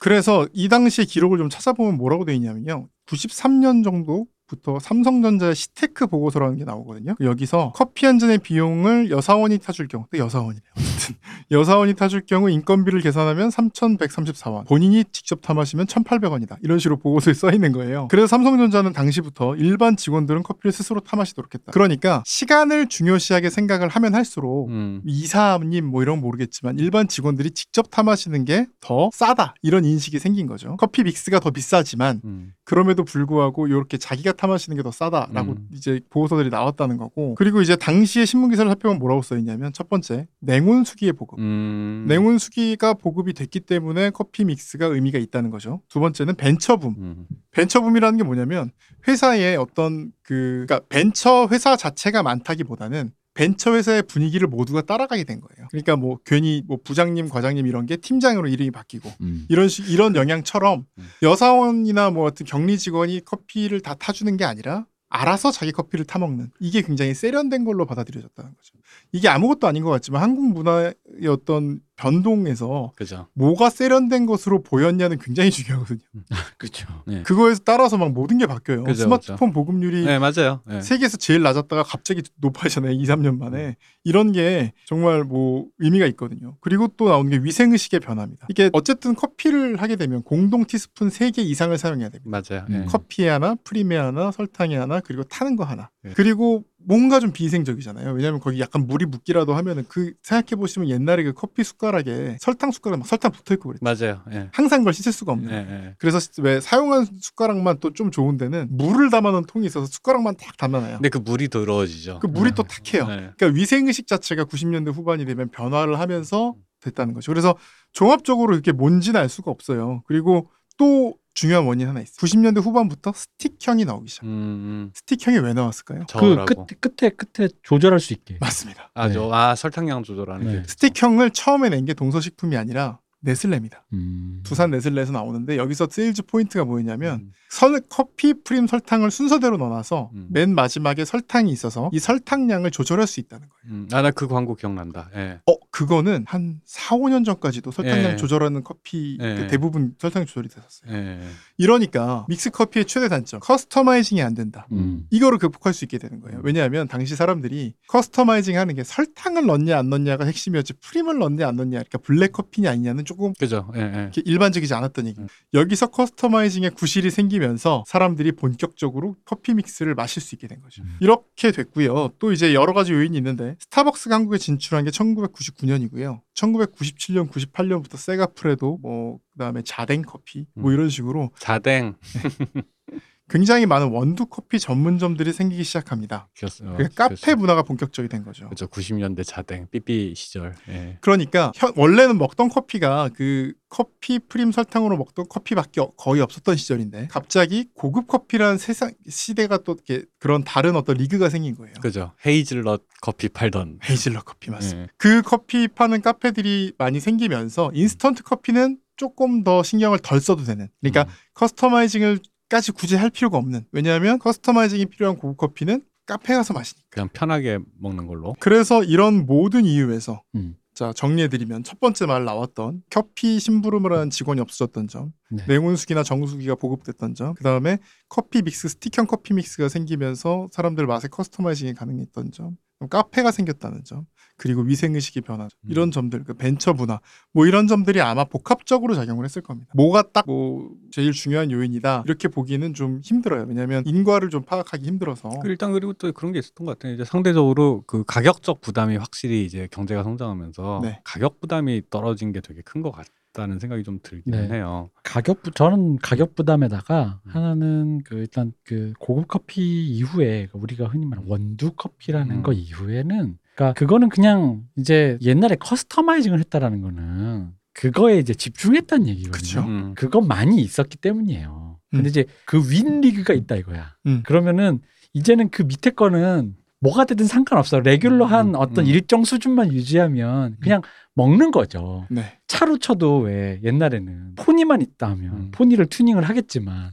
윗 리그가 있어. 음. 더 중형차, 중대형 세단이라는 리그가 있고 돈 있으면 글로 간다면 그냥 포니는 그냥 사, 사서 그냥 이렇게 좀 운전 연습하듯이 쓰다가 음. 이제 운전 익숙해지고 돈도 좀 벌고 하면 이제 윗길로 가라. 이 약간 이런 식이 되는 것처럼. 스파크는 튜닝 잘 안 하잖아요. 네. 튜닝하면 K5와 그렇죠. 모닝 사서 튜닝하는 사람 있긴 있는데 이제 있지. 그거는 좀 그건 정말 매니아고. 예. 그 보면은 이제 다마스는 없는 90년대 중후반 넘어가면서 그때 확실히 자판기 커피도 되게 부담 없이 100원이 100원이면 먹어 100원이면 먹었으니까 그죠. 동전 하나 먹었으니까 그랬고 이제 그 그 믹스 커피 그거 한 박스라고 해야 되나? 네네. 이거 사는 거 이거 한 통 이렇게 편의점 가면 지금도 그 사이즈 있죠. 약간 큰 거요. 에, 담배값 사이즈 아, 비슷한 그거 정도 네네네. 뭐 한, 작은 한 10개 들어 있는 네네네. 그런 것도 그러니까 그 가격 부담이 없어진 게 일단 되게 큰 것 같아요. 그래서 네. 되게 편하게 그냥 그거 하나 정도는 뭐라는 느낌. 음. 그 보면은 이제 또 이제 이제 현장 나갈 현장 뭐 노가다 현장이든 촬영 현장이든 나갈 때라든가 이럴 때 이제 기본에 티 테이블을 쭉 깔아놓는데 이제 가격 부담이 없다라는 게 되게 음. 컸던 것 같고 군대에서도 뭐 엄청 마셨으니까. 네. 어쨌든 이렇게 또 네. 커피 믹스가 시장을 지배하게 됐고 네. 여기서도 맥심, 음. 여기서도 동서식품은 왕좌를 차지합니다. 네. 아까 말씀하셨던 스틱커피 네스카페에서 나오자마자 바로 음. 이게 특허가 아니었기 때문에 아 바로 따라. 바로 따라했고 네. 그래서 그 어떤 이점이 없었고요. 네스카페 테이스터 초이스 두 개의 믹스커피가 다 나왔는데 맛에 약간 떨어진다는 인식을 한 경우가 많았던 것 같아요. 음. 그래서 2007년에 동서식품 동- 맥심 전체도 아니고 커피 믹스 전체도 아니고 맥심 모카골드 커피 믹스 하나만 매출이 4,300억. 이게 얼마나 큰 숫자인지 아세요? 음. 당시 우리나라에서 생산하던 모든 공산품을 통틀어 단일 제품으로 1위입니다. 야. 그러니까 한국 사람들이 커피 많이 마시는 게 음. 되게 유구한 전통인 것 같아요, 이게 진짜로. 그러니까. 네. 그러니까 아까 숭늉설이 네. 굉장히 reasonable하다니까. 음. 그러니까 제 숙륜설이 그냥 맞는 것 같은데 또 생각해보면 미- 커피 믹스는 숙륜이랑 좀 다른데 왜 그럴까라는 생각이 이게. 이게 약간 뭐라지 요즘으로 치면 하식스나 레드불처럼 그러니까 사람들이 일하기 전에 한창 산업화 시대나 이럴 때나 뭐 이제 90년대 이제 IMF 이후에 빡세게 일해야 될 때 그리고 저 군대 있을 때 근무 나가기 전에 음. 뭐 이런 거 있잖아요 새벽에 자닥해서 나가야 되는 근무 이런 거 할 때 보면은 그리고 그 왜 편의점이 90년대 이제 초에 그죠. 들어왔는데 패밀리 마트. 네. 그때 다-. 그 음료수의 다양성이 이- 지금같이 많지 않았어요. 음. 그랬을 때 이제 중간에 그냥 뭐 하나 한 잔 뭐 하나 먹을까라는 그 어떤 간식 같은 느낌도 커피 믹스가 굉장히 많이 대체됐대. 달고 음. 그래가지고 간식 같은 느낌도 있고 티타임으로 뭔가를 먹 음료를 먹고 싶을 때도 그런 다양한 음료수가 거의 콜라 사이다. 음, 음, 음. 아니면은 막 환타. 커- 어 환타 그리고 이제 뭐 환타나 써니텐이나 데미소다. 그 다음에 이제 요거죠. 그러니까 뭐 아주 우리 집 부장님이나 조금 마이너리티하게 이제 소래눈 이렇게 드시고 근데 그때가 또 음. 90년대 중반이 우리나라의 어떤 과자와 음료 문화가 거의 완성된 시기예요. 음. 잘 생각해 보세요. 2000년대 새로 나온 음료 뭐 아세요? 비타민 음료. 비타오백은 그 전에 있었습니다. 하식스 쓰지 않았을 뿐이지. 하식스는 나중에 나왔죠. 에너지 네, 음료. 네. 근데 우리 아는 조금 새로워 보이는 그때 90년대 막 웅진이 식품이 막 엄청 막 냈거든요. 네. 처음에 가을 대추. 어. 그 다음에 저 아침 햇살. 아침 햇살 아 아침 햇살 그- 단종된 거 어. 너무 아쉬워요 그 네. 전아 단종됐어요? 그 아침 햇살 그 저기 쌀뜨물 같은 그거잖아요 네네. 그거 단종시켰어요 아 정말요? 네, 너무 안타깝죠 네. 그거 어디 동남아 어디서 되게 인기 있다. 네, 단종됐다 그래 작년인가 단종시켰어요 아이고 슬프다. 네, 잘 그렇죠. 먹진 않았지만. 네, 저는 되게 쏠쏠하게 잘 먹었거든요 아, 그리고 아침 햇살 그리고 그 전에 나왔던 전세대 비락식혜 아. 비락식혜 수정과 이런 게 다 90년대 나왔거든요. 그리고 그 당시 아이스크림을 지금까지 먹어요. 그죠. 그 당시는 매년 신제품이 나왔어요. 음. 올해는 빵또아 내년에는 메로나 음. 뭐 빠피코 스크류바 이런 게 다 90년대 이제 튀어나왔던 것들이거든요. 음료도 뭐 소래눈, 데미소다, 뭐 대자와 다 90년대. 지금 우리 먹는 거 중에 2000년 지금 2021년이거든요. 21년간 나왔던 신제품을 지금까지 먹는 게 거의 없어. 요 거의 90년대에 완성이 됩니다. 큰 틀에서. 찾고 싶다. 2002. 어 그렇네 생각해 보니까 음. 진짜 신제품이 없네요. 아이스크림은 진짜 없을걸요? 네. 아이스크림은 아예 없어요. 잘 생각해보면 요맘때 정도? 요맘때도 근데 그건 여기 아 요맘때는 아닌가? 어. 우리가 한창 스크류바를 먹던 소비하던 이 노래까지 따라 부르면서 그런 세대가 아니라서 저희가 전- 그 세대죠. 젊은이들에게 그러니까 젊은이들에게 물어봐야 돼. 지금 그거는. 그러니까 지금 젊은 사람들 그러니까 제가 그걸 언제 느꼈냐면 얼마 전에 아내가 아이스크림 사오라 그래가지고 밤에 이 더운데 네. 아이스크림을 사러 이제 멀고 먼 편의점까지 가서 또 제가 저는 아내가 시키면은 이제 한 종류씩 다 하고서 여기 있는 아이스크림 한번 다 사보자. 그래가지고 한 종 뭘 좋아할지 몰라서 다 사봤어 이거 하고 싶어갖고 음. 종류를 다 꺼내봤어요. 근데 뭐 메가톤, 음. 조스바, 돼지바, 보석 다 90년대에 제가 알던 그죠. 아이스크림인 예. 예, 예. 어. 뭐가 음. 없는 거예요. 그래서 요맘때 그다음에 뭐 호두마루 좀 다른 음. 거 그, 그것도 아마 90년대 말이었던 것 같은데 그런 거예요. 그러니까 우리나라에 어떻게 보면 음료나 그런 과자나 과자도 그래요. 네, 과자는 그죠. 조금 낫죠. 그렇지만 어쨌든 스테디셀러로 나가는 과자들은 다 90년대 또는 90년대보다 그 이전이죠 생각해 보면. 새우깡, 양파링 뭐. 그러니까 뭐 소비가 경제 수준이 높아질 때 막 터져 나왔던 그렇죠. 거가 이제 어느 정도 수렴이 되면서 이제 그 이상은 뭐가 없다. 그렇죠. 그랬던 시기이기도 합니다. 음. 뭐 어쨌든 돌아와서 2007년, 2008년에 이게 거의 왕좌의 원래 전성기가 시작된 거예요. 음. 완전히 전성기라 어느 정도 전성기였냐면 맥심 목 1위 판매가 맥심 모카골드 커피 믹스라 했잖아요. 2위 판매는 맥심 커피 믹스입니다. 빨간색. 예, 예, 예. 3위는 맥스웰하우스 커피 믹스입니다. 녹색. 이 정도로 이 맥심 뭐 이 동서식품 그 브랜드들의 경쟁이 있었던 음. 거의 천하를 통일하죠. 그런 상황. 이 천하 통일은 유구할 줄 알았습니다. 아 이제 여기서 시장 교란. 이게 사실 솔직히 말하면 이거 되게 이렇게 표현하면 안 되는데 약간 뭐랄까 이게 일종의 그, 그 뭐라 그러지 이미지 마케팅을 음. 인신 공격 인신 공격이라고 하면 안 되지 그 어떤 공격적인 마케팅을 하죠 상대방 회사를 강격한 우리의 그 유명하신 그분이 오시는 거잖아요 바로 여기서 김태희가 옵니다. 음. 아니죠 그렇게 얘기하면은 이미지 세탁이라고 봐 남양이 오는 거지 남양 이거 흔히 카제인의 난이라고도 부르고 그죠 남양의 난이라고도 부르는데 네, 네. 이 공고한 황금성 같은 여기에 균열을 내는 자가 등장합니다.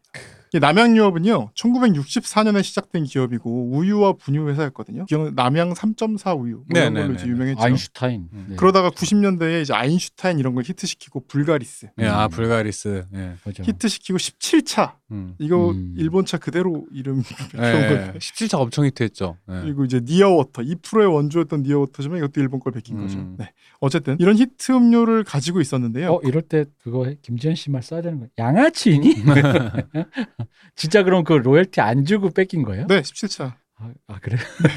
근데 일본이- 90년대는 뭐 일본이 네. 16차였죠? 16차인지 18차인지 모르겠는데 음. 하여튼 그 다 똑같이 해오는데 어쨌든 근데 이거는 뭐라고 할 수가 없습니다. 왜냐하면 잘 생각해 보시면 옛날에 롯데는 일본을 네. 베끼는 게 문제가 아니라 한국 제품 나오자마자 다 베꼈어요. 음. 비락식혜 나오자마자 무슨 우리 집 식혜인가 뭐 네, 그죠. 무슨 가을 대추 뭐 아침 음. 햇살 이거 아니, 나오자마자 초코파이도 뭐 롯데 초코파이 그렇죠. 있고 롯데 그- 항상 이미지가 뭐였냐면 요즘에야 뭐 그렇게 되게 뭐 좋지만 fast 음, 팔로워. 우리 때는 어떤 느낌 약간 뭔가 맛도 뭣도 조금 떨어지는 음. 카피 상품 특히 가- 대표적인 롯데 초코파이 네. 뭔가 맛이 애매하게 없는 맞아요. 그래서 고등학교 어. 때 선배들이 그 초코파이 사올 때 애들은 몰라서 아무거나 사오면 야씨 오리온인지 보고 사와라고 했었던 어. 게. 롯데는 또 원 플러스 원으로 팔았어요. 네. 반값. 어. 그러니까 모르고 심부름 갔다 오면 고등학교 때 뭐 이렇게 왜 다과회 같은 거 다과회란 말도 참 오래 쓴다 오랜만에 쓴다 다과회 같은 거 하면은 하는 음. 말두 개죠 롯데 초코파이 사오지 마 계란 과자 사오면 죽을 줄 알아 요두개 저 음. 그 군대 있을 때 교회 가면은 오리온 초코파이 주고 성당 가면은 롯데 초코파이 주니까 애들이 대거 교회로 갔거든요. 저는 성당 가면은 맥심 커피 믹스를 줬고요 아, 그리고 교회를 가면 콜라를 줬어요 아. 그래서 취향 따라 어디가 더 예. 어쨌든 롯데는 껌만 빼면 껌에서는 그런 이미지가 아니에요. 음. 프리미엄이에요. 그지 오히려 예. 껌은 오리온이 베끼는 입장이에요. 자일리톨, 그렇죠. 롯데 음, 자일리톨, 음. 오리온 자일리톨, 해태 자일리톨. 그 유명한 그 노래 껌이라면 역시 롯데 껌 이거잖아요. 네. 음. 아 스피아민트, 아 그것도 또 얘기하면 후레쉬, 그지 주시 후레쉬. 음. 프레시 민트. 음. 그거는 또 뭐냐면 저기 어, 미국의 1위 기업이 위글리라는 회사인데 네. 이 위글리라는 회사에서 나온 껌 이름이 음. 주시 프루트 스피어 민트 더블 민트 이렇게 해서 나오는 게 있는데 아. 그걸 그대로 베꼈습니다. 아. 모양까지 똑같이. 아. 그리고 이 얘기 지금 방송에서 해도 될, 될지 잘 모르겠는데 이거는 좀 그러니까 다수설은 아니라는 점을 인식하시고 들으세요. 음. 그냥 루머라고 해두죠. 네, 루머입니다. 이건 어디까지나 루머입니다. 네. 롯데란 기업 이름이 왜 롯데인가에 대한 설이 여러 가지가 있습니다. 네. 설이 사실은 여러 가지가 없고요. 롯데에서 뭐라 그러냐면 신격호 회장께서 어, 젊은 베르테르의 슬픔을 너무 감명 깊게 읽어서 네 그게 정 거기 보통 주인공인 샤를로테 네. 네. 거기서 이름을 따서 롯데라고 이름을 만들었다. 근데 그 정설이잖아요. 라는 일단은. 것이 정설이자 음.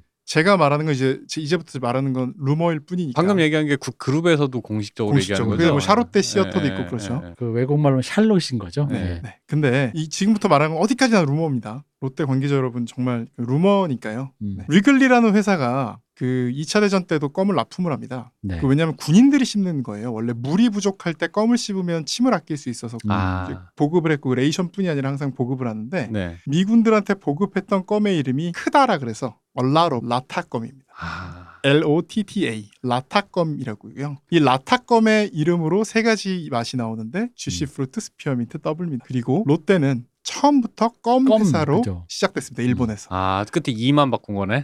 어쨌든 그래서 어떤 사람들은 저는 절대 아니고요. 어떤 사람들은 이거는 애니콜을 베낀 에미콜 같은 게 아니냐. 어. 어, 이것도 역시 16차와 17차의 관계 같은 게 아니냐. 쌉가능. 라는 저는- 설을 펼치는 사람이 있습니다. 근데 그간의 롯데 행보를 보아하면 사실 근데 어. 그 당시 판본을 보면 롯테라고 써 있긴 해요. 어... 샤를롯테를 네. 롯테라고 샤롯테라고도 써 있지만 그걸 네. 이제 애칭으로 그냥 롯테라고 부르긴 해요. 네. 그래서 왜 그 저 저 뭐냐 그 페어렌트 Trap 영화 아시죠? 그 페- 쌍둥이가 왜 엄마 아빠가 이혼해서 한 명씩 가는데 뭐 서로 음. 바꾸고 뭐 그런 네. 영화 있대. 린제이 로한 데뷔.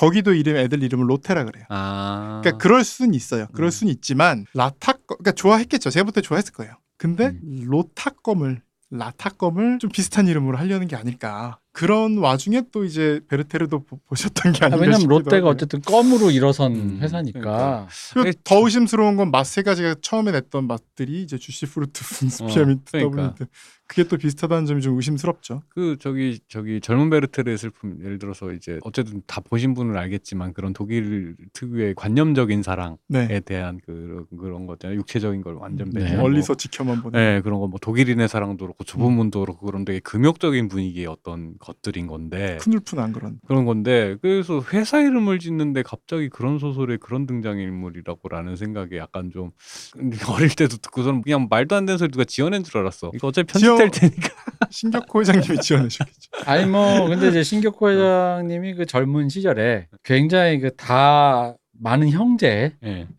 그 자기가 이렇게 뭔가 약간 소년가장 비슷하게 또 하면서 일본에서 이게 근면 성실하게 사시면서 이게 하, 하시면서 그 뭐라 그러지? 그러니까 약간의 그 뭐 이것도 이제 거기서 나오는 뇌피셜 뇌피셜이라고 그 거기서는 official한 음. 어떤 히스토리에 의하면 공부에 대한 열망이 되게 있었는데 음. 그 가족의 수라든가 자기가 이제 그런 사, 처한 상황이라든가 이런 게 이제 안 되다 보니까 근데 이제 아시겠지만 그 시절에 왜 그 공부에 열망 있는 사람들이 공부를 못할 때 음. 가장 많이 이제 사이드로 조금이라도 내가 글, 글이라도 좀 읽어보자라고 접하는 게 문학책이잖아요. 그죠 세계 문학 전집 이제 예. 집에다 쌓아놓고서는 그리고 이제 그거는- 일본은 특히나 독일 문학이나 이런 쪽에 굉장히 음. 접근성이 아, 그렇죠. 많다 보니까 아 그러니까 난 사실 그게 아주 뭐랄까 뇌피셜이라고 생각을 안 하고 reasonable하긴 난 하다고 생각해 그 음. 당시에 그럴 다른. 소설도 아니고 음. 그 특히 왜냐면 특히나 방금 말한 그 관념론적 사랑이 음, 그 시대 사람들의 정서랑 좀 공명하는 게 음. 아 있잖아. 뭐 그렇죠 그 그렇죠. 굉장히. 히트하고. 어 순결 뭔가 내 정서 숭고하고. 숭고하고 어. 약간 희생적이고 예.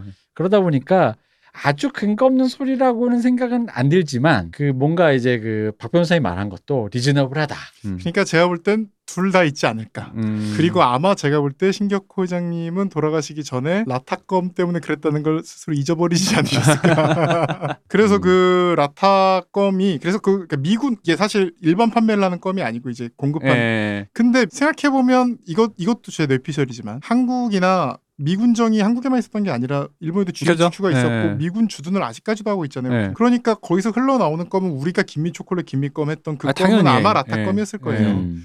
그러니까 그 이름으로 했거나 그게 음. 아니라고 해도 정말 나는 베르테르 때문에 지은 거고 그거는 전혀 고려하지 않았다 하더라도 음. 사람들이 살 때는 그걸 고려하고 혹시 미국 껌인가 싶어서 왜 그 맥세러스도 지금 상표 그대로 쓰는 거죠. 그죠 음. 예. 그렇지 않았을까 음. 싶은 생각이 아, 충분히 가능하죠. 그때 네. 이제 전후 폐허인 상태에 미군정 시절에 주- 일본에서도 어차피 미군에서 흘러나오는 물자들이 암시장에서 거래가 됐을 거고 껌을 내가 만들어 장사를 하겠다라는 생각을 했을 때 그걸 못 봤을 리가 없을 거란 말이죠. 그리고 그쵸 그걸 못 받는 게 말이 안 어, 되잖아요. 말, 어, 그러, 그. 말도 안 되는 거지 그거는. 그리고 이제 그러니까 그리고 어쨌든 아까 지금 대표님 말씀하셨지만 그 뒤에 롯데 행보를 보면 예.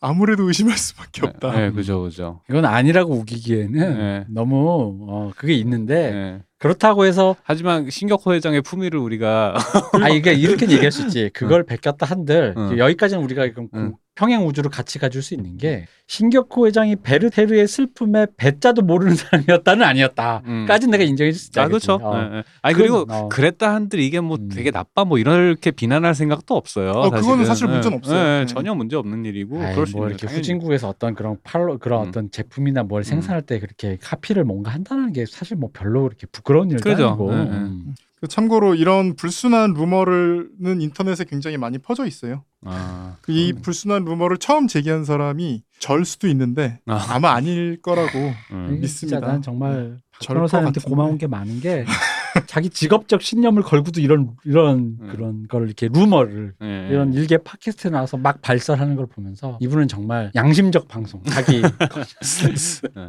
자기 양심에 이 아니, 말을 제가 하지 이게 않고선 버틸 수 없다. 껌 이 Wrigley 음. 껌박물관을 가는데 Lotta를 본 거예요. 아, 근데 이게 군에 납품한 껌이 Lotta고 여성용은 Vassar고 뭐 이걸 제가 제가 본 거예요. 아, 그 미국 갔을 때 2000, 예. 2007년에 네. 이, 이게 좀 이상하네 싶어갖고 음, 음. 찾다가 혹시 이런 게 아닐까라는 가설을 제가 어디 올렸는데 음. 제가 당시 활동하던 뭐 게시판에 올렸는데 그게 이제 인터넷으로 많이 퍼져서 아, 역시 그렇구나. 역시. 변호사님 감사합니다. 근데 저는 그냥 그냥 의구심만 제기했을 뿐이고 예. 저는 뭐 어떤 확정은 하지 않았습니다. 아, 예, 아, 뭐 뭐, 그럴 수도 있다. 음, 그럴 그렇죠. 수도 있다. 뭐 우연치 않게 그런 유사성이 있더라. 죄성이 네, 있다. 네. 그리고 그 당시 사람들이 베르테르의 슬픔을 읽고 공명하는 거는 뭐 자연스럽다. 그것도 그럴 수도 있다. 어, 자연스럽다. 예, 예, 어, 맞습니다. 어쨌든. 여기까지. 네.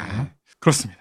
어쨌든 왜 갑자기 이렇게 나왔는지 모르겠지만 예. 자. 어, 어쨌든 카제인의 난. 네. 카제인의 난이 남양유업이라는 회사는요 커피 우유부터 시장에 진출합니다. 음. 당연히 우유 회사니까 그 컵 커피 있죠. 지금도 네. 많이 파는 그거부터 시장에 진출을 합니다. 그때 거기서 진출했던 이름이 악마의 유혹 프렌치 카페였어요.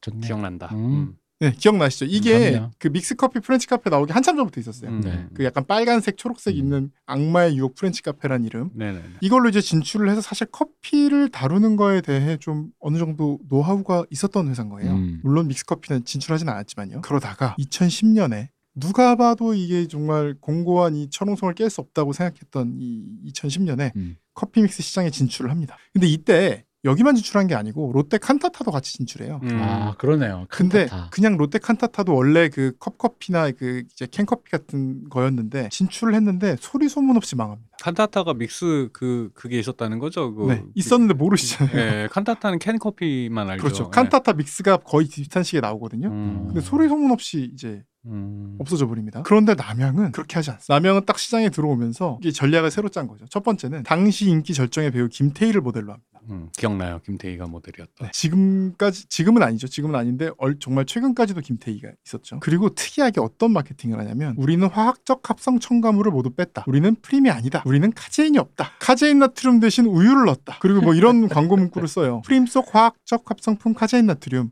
카제인 나트륨이 든 프림이 좋을까? 우유가 든 프림이 좋을까? 프림에 카제인을 넣은 커피 더 이상 안 된다. 음. 뭐 이런 이제 광고를 했어요.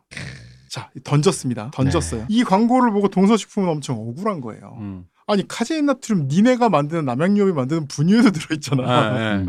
그러니까 그게 뭐 나쁜 거라고 이렇게 네. 광고를 해. 그리고 억울했어요. 이게 그러니까 카제인은 우유 성분이고 그 나트륨을 첨가한 그 그게 합성 붙인 물질된 거죠, 예. 이유가 그 녹, 녹는 거 뭐 그런 물에 녹게 하기 위해서. 그런 거죠. 그 헬스 하실 때 카제인 드시는 분들이 가끔 있을 텐데 네. 그 밤에 자기 전에 카제인 따로 먹고 그러거든요. 음. 낮에는 whey 먹고 밤에는 카제인 먹고 그러는데 그게 흡수가 느리다 그래서 그러는데 카제인 해보시면 알겠지만 물에 잘 안 풀립니다 원래는. 네. 그래서 카제인 나트륨으로 만들어야 물에 풀려요. 근데 그 나트륨의 양이 아주 적어요. 그래서 큰 차이가 없고 다시 말하지만 남양유업에서 만드는 분유에는 계속 들어갑니다. 음. 이게 나쁠 리가 없잖아. 라고 억울해합니다. 억울해해서 말이 나온다는 것 자체가 노이즈 마케팅의 성공이죠. 그죠. 그죠. 예. 사람들이 이게 나쁘지 않다는 건 설명을 들어 알겠지만 왠지 싫은 거예요. 왠지 안 좋은 거. 그죠. 먹는 건데 이게 안 좋다는 인상이 한번 박혀버리면 음. 그런데 사람들이 무식해서 안 좋은 건 또 아니에요. 네. 그게 다 전사가 있습니다. 바로 이 프렌치 카페가 등장하기 2년 전에 멜라민 파동이 있었어요. 아 음. 기억난다. 멜라민 파동. 이 멜라민 파동에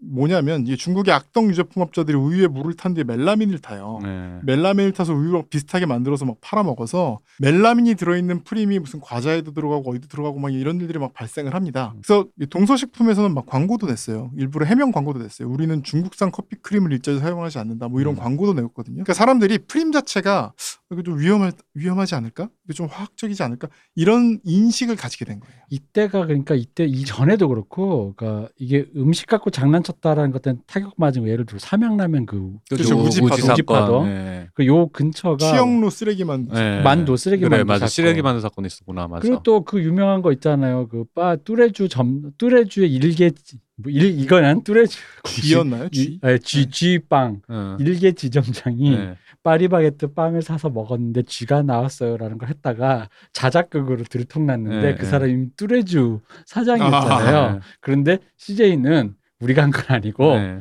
일개 음. 그냥 그그그 사람이 점주가 바로 옆에 파리바게뜨에서 경쟁하다 보니 네, 네. 그렇게 된 거다 뭐 이런 식이었지만 어, 내가 알고 있는 CJ 어쨌든 뭐 그런 식 그런 그러니까 음식 갖고 장난치는 그런 류의 어떤 몇몇 굵직굵직한 사건이 있다 보니까 그, 그 그런 그 약간 유행처럼 하던 그 누구야 그 PD 그 사람 이영돈. 이영돈 어, PD요. 그래 이영돈으로 대표되는 그 시대의 네 분위기라는 게 좀 있었죠. 그러다 보니까 사실 우지 그 삼양라면 우지 파동도 사실은 아무 그게 문제가 없었던 거잖아요. 오히려 우지가 더 좋은 거였죠. 네, 네. 그러니까 근데 그것 때문에 농심이 반사이익을 얻었다라는 어쨌든 그 얘기가 있잖아요. 그래가지고 막 그 얘기가 있었고 그러다 보니까 이제 그런 류의 기억들이 막 있고 뭐 두산이 뭐 페, 페노를 방류했다니 약간 이런 류의 음. 수많은 그런 어떤 사건 사고가 이제 그 뭔가 생활 수준이 높아지면서 우리 먹거리나 이런 거에 대한 관심이 높아지던 시기다 보니까 그 우지 파동 같은 경우는 80년대잖아요. 네, 그죠. 그래서 초등학교 때 기억나요. 삼양은 그걸 굉장히 억울해해요. 네. 그래서 지금도 홈페이지에 가면 막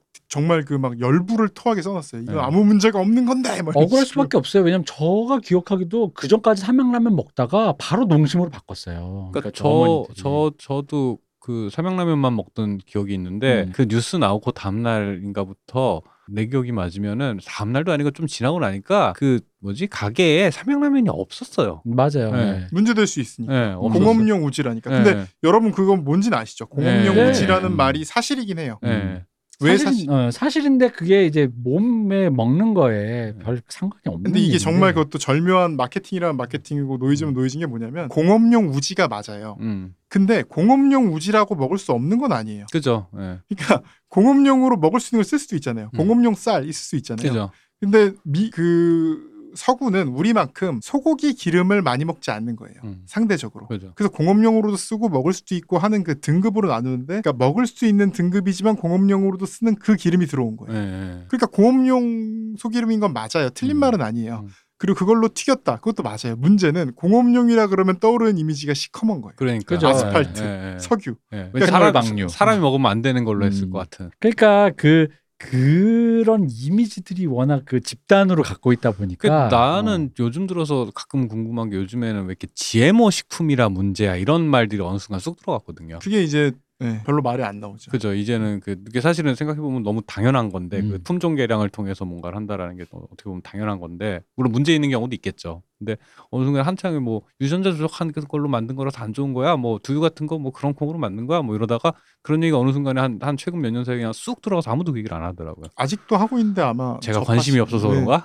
생협 같은 데서는 빛반 GMO를 되게 많아요. 아 그래요. 그리고 어. 생협 규모가 지금 한 5년 전에 비해서 엄청나게 커졌기 때문에 음. 네네. 요즘 거또 유기농의 시대 아닙니까? 유기농 음. 시대고 그게 오히려 저쪽은 미국 같은 데는 더 심하고 아 그래요. 네. 아. non GMO 아, 그- 그, 그건 제가 관심이 없어서 그런 건가요? 그렇죠. 어. 그 GMO 그 얘기가 네. 옛날에 그 제가 그 신토불이와 함께 네. 그 진보의 의제였어요. 그러니까. 그러다 이제 어. 어느 순간 그 진보 의제에서 그 GMO 얘기가 신토불이 그 농 농자 천하지대고 요쪽 네. 그 그쪽과 그 의제가 네. 내려갔기 때문인 거죠. 음. 그리고 이제 악마의 기업 몬산토 네, 그러니까. 뭐 그런 거죠. 네. 의제 진보 의제에서 약간 이제 그거 요즘은 이제 PC니까 음. 정체성 쪽이 좀 더 부각이 되지. 음. 지금 신토불이 외, 외국에 지금 뭐 뭐가 들어와 뭐 음. 무슨 뭐 우루과이 라운드 옛날 그런 음. 거 있잖아요. 그런 거- 지금 그거가 의제가 아니어가지고 음. 좀 그런 것도 있고 어쨌든 간에 그 카제인. 80년대에 우리 우지 파동처럼 그렇게 먹는 거예요. 뭐 음. 페놀 방류이다 80년대 얘기잖아요.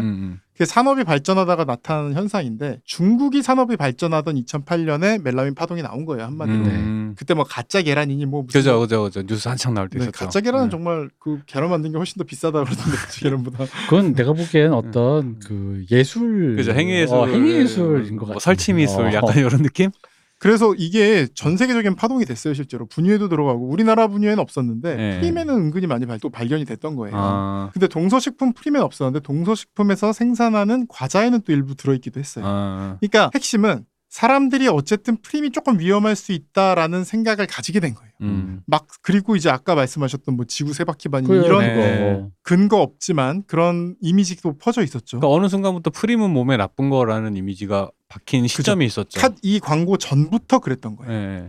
사람들이 그렇게 생각을 하고 있는데 거기를 정확히 찌른 거죠. 음. 카제인 나트륨이 어쩌든 뭐 카제인이 어쩌든 음. 그게 중요한 게 아니라 어쨌든 프림을 뺐다고 하니까 뭔가 이미지를 먹힌 거예요. 음. 아, 이 남양 그 광고 기획자 입장에서 남양 쪽 음. 진짜 쾌감 엄청 났겠다. 거의 숨통을 찌른 거잖아요. 이게 지금 pinpoint. 이 먹혀 이- 들어갔다라는 이 이후의 양상을 보면요. 이게 또 웃기게 사실은 동서에서 대응을 잘못한 게 네. 두개 했는데 처음에 막 해명 광고를 내요. 근데 음. 해명 광고를 보면 눈에 안 보여요. 여기 지금 이 김태희 광고는 김태희가 그냥 커피를 마시고 있고 카제인이 좋을까 우유가 좋을까 이래요. 음. 근데 카제인 나트륨은 뭐 모유에서도 발견된다는 성분이고 이렇게 쭉 네. 써놓으면 사람들이 그걸 누가 그치 읽겠습니까? 길어서 안 보지. 거기까지만 해도 그, 그 이게 또 다 원래는 듣보잡이라면 여기가 85%를 차지하고 있기 때문에 음. 거의 뭐 지금 아무런 존재감이 없는 남양인데 그렇게 해명을 하는 것 자체가 남양을 홍보해주는 꼴이 되는 거예요. 그치. 예. 그리고 두 번째는 이게 동서식품 점유율이 막 눈에 보이게 훅 떨어지거든요. 네. 막 프렌치 카페 점유율이 막 시- 순식간에 1년 만에 13%까지 올라가요. 말도 안 돼.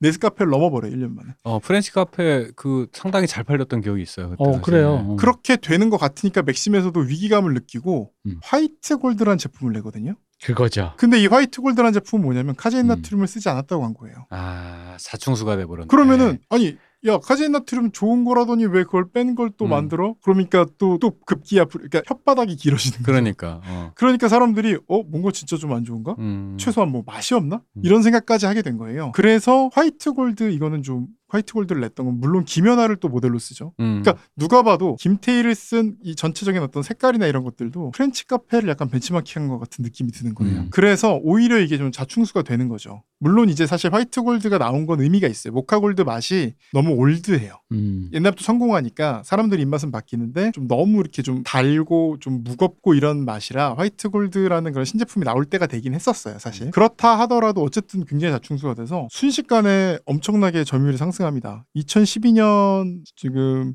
1년 2011년에 나왔는데 2010년 말에 나와서 실제로 2011년부터 팔았는데 2012년 초에 맥심 화이트 골드가 나오고요. 프렌치 카페 점유율이 2012년 12.5%, 2013년에 13, 13.4%가 달성됩니다. 음, 그 생각보다는 그, 그 그렇게 또 막 막 널뛰진 않았네요. 왜냐면 제가 보, 봤던 막 다녔던 곳에 많은 수가 그 프렌치 카페로 이렇게 음. 막 대체되고 막 그랬었는데 굉장히 많이 바뀐 겁니다. 음, 왜냐하면 음. 동서식품이 85%였다 그랬잖아요. 네. 그리고 네슬레가 13%, 14%였거든요. 나머진 음. 기타였어요. 아. 그런데 동서식품이 78까지 떨어집니다. 아. 그리고 프렌치 카페가 13 이렇게 가면서 그 네슬레가 점유율이 5.5까지 떨어집니다. 음. 그러니까 사실은 네슬레의 점유율을 더 많이 뺏어온 거예요. 그러네요. 음. 그렇지만 동서도 80을 약간 내부적인 기준선으로 잡고 있었는데 80% 미만으로 떨어지게 된. 음. 그러면서 그리고 더 심각한 건 뭐냐면 이렇게 지금 이전투구를 하고 있는 상황에서 인스턴트 커피 전체의 파이가 줄어드는 거예요. 음. 여기 여러 가지 해석을 하거든요. 뭐 커피 전문점이 더 많아져서 그렇다? 뭐 이런 얘기를 네, 하지만 네, 네. 중요한 요인이 어쨌든 간에 몸에 나쁘다 그러니까 인스턴트 그렇죠. 커피를 덜 먹고 그러니까 인스턴트 커피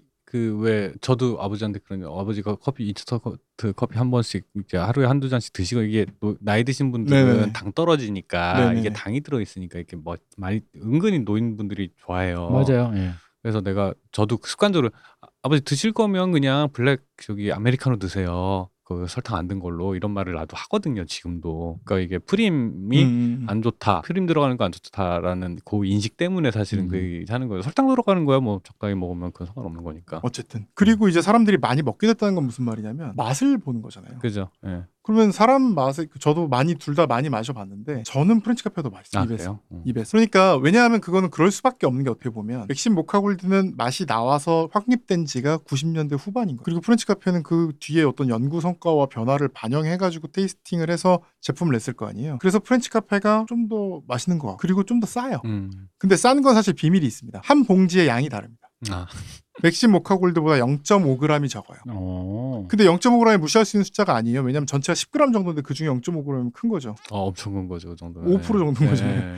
그러니까 그런 이유에서 프렌치 카페가 엄청 성장을 하게 되고 이 음. 추세선만 보면 30% 금방 갈 것 같아요. 음. 정말. 음. 이 추세선만 보면 어 이제 30% 40%갈 수도 있겠다. 남양유업이 동서식품 이게 어떤 왕을 몇십 년간의 어떤 한국 커피의 왕을 왕좌에서 내리진 못해도 굉장히 이렇게 뺏을 수 있겠다라는 생각이 들었습니다. 그리고 남양유업의 주가도 뭐 나날이 상승을 합니다. 영원할 줄 알았지.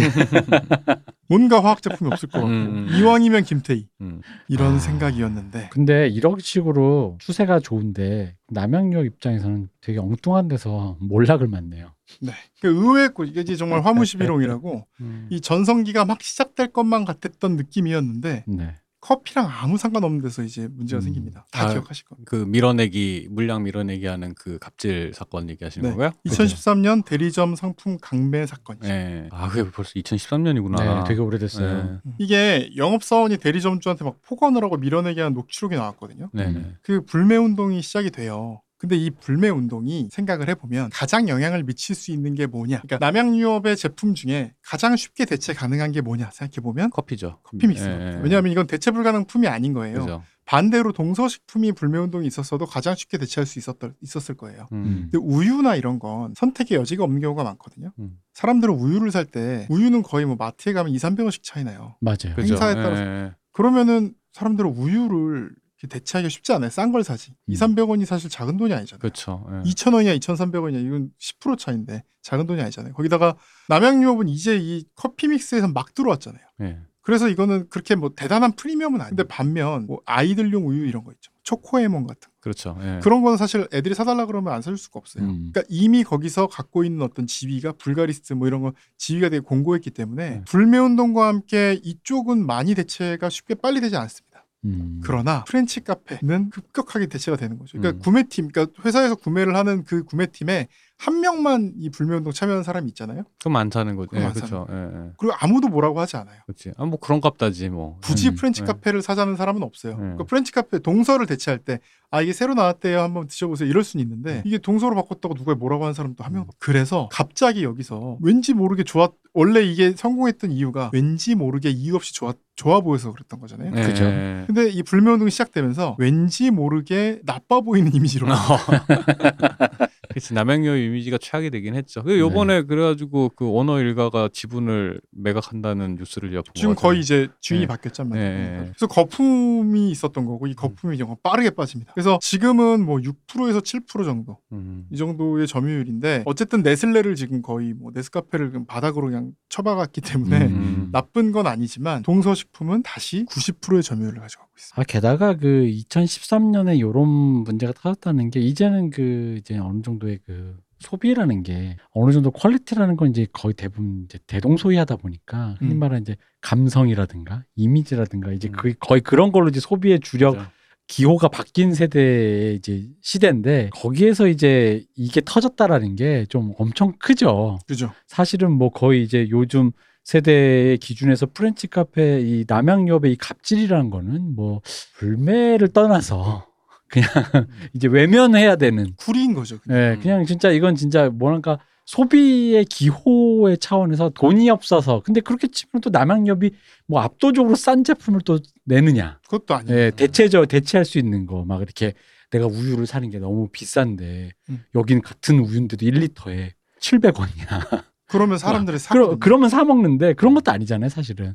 그러다 보니까 남양을 뭘 이렇게 어떻게 뭐 하는 게 아니라 주변에서도 그래요. 애들 키우시는 분이나 가격 차가 크지 않으면 그러면 이제 남양 불매하신 분들이 주변에 꽤 되시거든요. 남양을 안 사시더라고요, 이렇게. 그렇죠. 그러니까 이게 굉장히 사소하게 바꿀 수 있는 거거든요. 분유를 애를 남양 분유 먹기 시작했으면 굳이 그걸 매일로 안 바꿨단 말이에요. 맞아요. 그런데 커피는 너무 쉽게 바꿀 수 있었던 거죠. 특별히 또 맛있는 게 아니라 왠지 모르게 좋아 보였던 거죠. 그죠. 음. 예. 왠지 모르게 나빠 보이는 순간 이제 꺼진 거죠. 음. 그런 그래서 지금은 믹스 커피 시장을 90% 정도를 동서식품이 장악을 하고 있고요. 지금 그럼 프렌치 카페 광고 하나요? 요즘도? 하긴 합니다. 아, 광고 모델이 누구예요? 근데 김태희를 마지막으로 누군지 기억이 안 예. 나는데 아. 찾아보니까 누가 뭐 있더라고요. 편의점에 가니까 있긴 있더라고요. 네. 예. 그 까먹었어요. 보면. 네. 근데 이게 2010년, 2011년, 2012년이 어떻게 보면 시장에 진입하는 거의 마지막 시즌인 거예요. 음. 왜냐? 믹스 커피 시장이 엄청나게 급격히 하락하고 있습니다. 네. 엄청 떨어지고 있어요. 지금도. 네. 예. 이게 90% 점유율이지만 새로운 어떤 경쟁자가 이 시장에 등장할 가능성이 그렇게 높지 않아 보입니다. 음. 등장하는 거라고는 PB 상품들이죠. 음. 특히 이제 쿠팡 이런 어떤 좀 시장 장악을 막 해나가고 있는 IT 기업들, 음. 쿠팡의 골 곰곰 모카골드 뭐 이런 것들이 생각보다 지금 판매율이 꽤 나오고 있는 것 같거든요. 그런 PB 제품들이 이제 치고 올라오는 거 외에는 그 음. 각 아, 이제 그 마트 이마트. 같은 데서 직접 만드는 그런 자체 상품 같은. 근데 사실은 뭐 그 까보면 뭐 남양이니 뭐 중소기업들이긴 한데 어쨌든 그런 PB 상품들 외에는 사실 이제 새로 시장에 들어올 그런 기업들은 별로 없어 보입니다. 음. 왜냐하면 믹스커피 시장이 엄청나게 축소하고 있기 때문이죠. 음. 음. 근데 믹스커피 시장이 왜 축소를 할까요? 일단은 저 아까 아버지 얘기도 했지만은 이제 몸에 안 좋다라는 인식이 일단 제일 큰것저 같아요. 프림도 있지만 설탕 자체가 몸에 안 예, 좋죠. 예. 그것도 있고 이제 그 이후 이전에 스타벅스라든가 그러니까 그런 다 그러니까 다양한 커피를 섭취해 온 세대가 이제 성장했지. 음. 주류 구매 예. 구매층으로 그 친구들이 성장해서 커피의 옵션이 너무 많아진 거 아니에요? 그 그러니까 예전에 예를 들어 아까 그 80년대만 해도 커피를 선택할 수 있는 옵션이 몇 개 없었잖아요. 음. 그 안에서 고르는 건데 그 위에 더 다른 시장이 생긴 거잖아요. 그죠. 예. 그게 그냥 개인적으로 보면은 그런 거죠. 그러니까 왜 사실은 흔히 그 믹스 커피랑 담배를 피면 똥내 조합이잖아 이게 아시죠? 네. 아가리 똥내 조합 이런, 말 써도 되나? 네. 음. 근데 사실은 단 거 이제 지금도 이 그냥 그 설탕이나 크림 안 들어간 네. 그단거 뭐 뭐뭐 스타벅스 왜 저런 거뭐 뭐야 프라푸치노니 뭐 이런 거 드시는 분들 있잖아요. 이제 그분들이 사실 옛날 같으면 담, 달달한 믹스 커피 드셨을 취향의 분들이 다 글로 넘어간 거죠. 다 음. 글로 넘어간 상태에서 이제 점심 시간 또 이래 비슷한 퀄리티의 스타벅스를 안 가더라도 비슷한 퀄리티를 내는 한 2, 3천 원짜리 메가 커피나 이런 데서 이제 그런 게 가능하니까 굳이 물을 끓여서 믹스 커피를 타서 그 그리고 또 뒤처리 지저분하잖아 쓰레기통도 지저분해지잖아 믹스 커피 음. 마시고 나면은 그러니까 이런 것들이 전체적으로 약간 뭐라 해야 되지 후지다라는 느낌이 좀 강해지는 것 같다는 생각이 좀 들기는 해요. 근데 한 가지 생각해야 될게 음. 아까 우리나라 사람들이 커피를 숭늉으로 마시지만 네, 한편으로 아까 그 박 박사님 말씀하셨던 대로 음. 일할 때의 각성제로 쓰거든요. 그렇죠, 그렇죠. 그럼 일할 때 각성제는 필요할 거 아니에요. 회사에서 음. 굳이 나가서 카페를 가서 사오는 경우보다는 음, 회사 안에 있는 뭔가를 먹지 않을까요? 근데 그걸 대체할 수 있는 게 바카스, 비타오백 이런 건데 이것도 유행이 지나갔죠. 그러면은 믹스 커피가 줄었어요. 그럼 사람들은 뭘 먹는 걸까요? 카페인 알약을 먹나요? 하, 하식스 아메리카노. 그런 걸 먹나요? 그래서 말씀대로 점심시간 12시 40분. 네, 이제 줄 서서. 근데 이제 어. 잠오는 3시에도 먹잖아요. 예, 예, 잠오는 예. 3시엔 그럼 뭘 거죠. 아, 그거 뭐 텀블러에 놓고서 나눠 마시나? 근데 약간 어쨌든 간에 그 네. 이렇게 한 잔 기준이 아니라 네. 우리나라 사람들이 제 생각에는 여러 잔을 마시는데 네. 그 여러 잔 중에 옛날엔 그 여러 잔이 대부분 이제 그 믹스 커피와 맥셀 하우스라는 인스턴트 커피의 그 일- 그걸로 막 예를 들어 하루에 세 잔을 먹으면 아침에 한 잔, 점심에 한 잔, 식곤증 올 때 한잔 음. 이렇게 먹는다고 치면은 그 셋 중에 세 잔 먹을 때 모두 매- 어쨌든 동서식품 아니면 남양유업 걸 먹었는데 음, 음. 셋 중에 이제 두 잔에서 한 잔 정도의 비중으로 낮아졌겠죠. 이제 그 비중이 굉장히 난 커- 크다고 봐. 그 중에 한 잔은 원두 한 잔 먹고 음. 그 중에 한 잔은 믹스 한 잔 먹고 뭐 이런 거 아닐까요? 다 말씀하신 게 다 맞고 음. 근데 또 중요한 게 하나 있습니다. 뭐냐면요. 카누가 나왔어요. 아, 그러니까 회사에 비치해 놓고 3시에 먹는 그 3시에 음. 편하게 먹을 수 있는 걸로 음. 믹스 커피 말고 다른 옵션이 생긴 거예요. 음. 아 공유. 인스턴트 커피. 그러니까 음. 인스턴트 커피라고 하면 안 되죠. 이게 흔- 흔히 뭐라고 하냐면 스틱형 인스턴트 원두 그죠? 커피라고 예, 해요. 예. 음. 근데 인스턴트 원두 커피란 말 자체가 사실은 형용 모순이에요. 음. 우리는 인스턴트가 뭐고 원두 커피가 뭔지 알잖아요. 원두 커피는 원두 커피 고 인스턴트 인스턴트죠. 카누도 동서식품 건가? 맞습니다. 어. 그래서 이때 이 돌을 던진 게 스타벅스의 비아예요. 음. 아. 스타벅스의 비아란 인스턴트 커피가 예, 있습니다. 예, 예. 이게 왜 돌을 던졌냐면 사실상 스타벅스 비아든 카누든 뭐든 그거는 우리가 옛날에 먹던 병커피랑 크게 다르지 않습니다. 그죠? 병맥심 크게 다르지 않습니다. 네, 맞아요, 맞아요. 크게 다르지 않은데 카누가 왜 돌을 던졌냐면 그리고 스틱에 넣어놓은 블랙커피 있었냐? 있었습니다. 네. 항상 있었어요. 음. 항상 있었는데 이게 대단한 시장을 형성하지 못하고 있었어요. 그런데 왜 그러냐면 사람들이 인스턴트 커피라는 거를 촌스럽게 생각하는 거예요. 이제 음. 믹스 커피는 그래도 먹어요. 음, 근데 그 병에 담긴 커피는 그거보다 더 전세대, 음. 더 촌스러운 걸로 생각을 하고 더 뭔가 고급이 아닌 하급으로 생각을 한. 그죠. 근데 인스턴트 커피의 기술이 나날이 발전하기 때문에 그리고 그 밖에서 파는 카페라고 해서 다 맛있는 게 아니기 때문에 그죠. 이게 맛 차이를 blind testing 해보면 인스턴트가 오히려 낫다고 하는 경우도 많거든요. 결국은 중요한 건 인식인 거예요. 그 그죠. 인식을 어떻게 깨느냐가 핵심이었던. 근데 스타벅스는 인식을 깬 거예요. 어떻게? 왜? 우리 스타벅스. 스타벅스에서 비아라는 이름의 원두커피 그저 인스턴트 커피를 파는데요. 인스턴트 커피 그 포장 하나 음. tall 사이즈 한 잔을 만들 수 있는 양 이게 가격이 1,500원 정도 합니다. 아, 비싸다. 이게 근데 어떻게 생각하면 싸냐면 스타벅스 한 잔에 비하면 싸죠. 어, 그렇죠.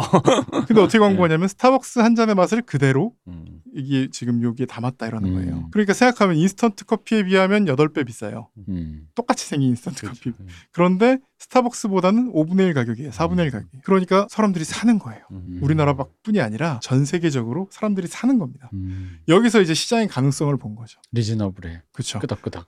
여기서 시장을 가능성을 보고 이 2008년에 스타벅스 VIA Ready Brew 이게 나오는데 잠시만요. 네. 병커피 중에 제일 비싼 게 다비도프거든요. 아 수- 다비도프 맛있어요. 네, 다비도프 커피인데. 다- 다비도프 옛날에 제가 2000 우리 대학로 시절에 2007년 8년 네. 그 무렵에 그 카페 사장님이 다비도프 로 면세점 갈 일 있으면 다비도프 사라 그랬었어요. 음, 맞아요. 네. 음, 다비도프 인스턴트 커피가 있는데 그게 이제 100g에 한 9,000원 합니다. 네. 그러니까 스타벅스 VIA는 계산해 보면 이 다비도프보다 한 3, 4배 정도 비쌌던 거예요. 아우, 음. 그러니까 인스턴트 치고 말도 안 되게 비싸지만 스타벅스니까 괜찮았다. 그래서 이제 다른 기업들이 진출을 해요. 이 이미지를 깨기 위한 방법이 두 가지가 있어요. 옛날에 그 이미지를 깨기 위한 방법이 두 가지가 있어요. 첫 번째 방법은 쉽습니다. 스타벅스 음. 그리고 커피빈. 음. 지금 그 이름으로 인스턴트 다 나옵니다. 커피빈, 음. 할리스, 이디야, 뭐 또 뭐 있죠? 폴바셋. 그 우리가 아는 유명 커피 전문점 이름으로 인스턴트 커피들이 다 나와 다 나오고 있어요. 다 대부분이 그리고 블랙입니다. 사실은 만들기 더 쉬워요. 믹스 커피보다 만들기 더 그러니까, 시장. 네, 그렇네요.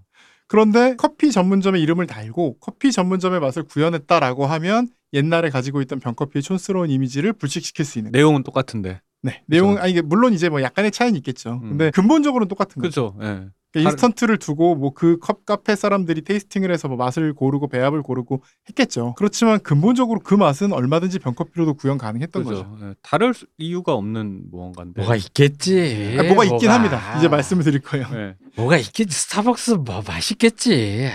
참고로 제가 블라인드 테스팅을 해본 결과 예. 스타벅스 비아를 마시다고 하는 사람 거의 없었어요. 음. 거의 뭐 다 비교해보면 꼴찌인 경우가 많았고요. 뭐가 있겠죠. 그리고 두 번, 그 두 번째 방식이 있습니다. 두 번째 방식은 뭐냐면 동서식품이 한 방식. 뭐라 그러냐면 말을 바꾸는. 우리는 맥심 회사라 어떻게 바꿀 수가 없어요. 음. 이름을 그리고 폴바셋 이런 걸 해가지고 걔네한테 로열티 주는 것도 싫어요. 그 음. 우리 내가 낸데. 어? 내가 맥심 회사라 바꿀 수는 없지만 그래 내가 낸데. 어, 이 시장의 어떤 파, 어떤 티라노사우루스인데 포식자인데 이런 생각에 어떻게 이제 전략을 짜냐면 말을 인스턴트라는 말을 뺍니다. 음. 인스턴트란 말을 빼고 원두란 말을 씁니다. 음. 인스턴트 원두 커피, 스틱 원두 커피 이런 식으로 맛을 바, 그러니까 용어를 바꾸. 그리고 맥심이란 말을 빼요. 음. 그리고 다른 카페 이름 대신 카누라는 새로운 브랜드를 런칭하고요. 여기 뭐라고 하냐면 스틱형 아메리카노. 음. 인스턴트 아메리 이런 표현을 쓰는 거예요. 그러니까 사실은 같은 건데 이미지를 불식시키기 위해서 그렇게 하고 또 어떤 식으로 이제 홍보를 하냐면 공유를 이제 모델로 삼잖아요. 그래놓고 포스터에 인스턴트랑 하등 상관없는 물건들 넣어놔요. 무슨 드리퍼, 네, 그죠. 그라인더 이런 걸 해놓고 이제 그때 광고 구호가 세상에서 자- 가장 작은 카페 그리고 이제 처음에 막 road store를 막 설치를 해서 카누로 만든 라떼, 카누로 만든 모카, 카누로 만든 아메리카노 이런 걸 막 막 팔아요. 그러니까 음. 막 거의 줘요 막 사람들한테 홍보를 그런 방향으로 했는데 먹혔습니다. 음.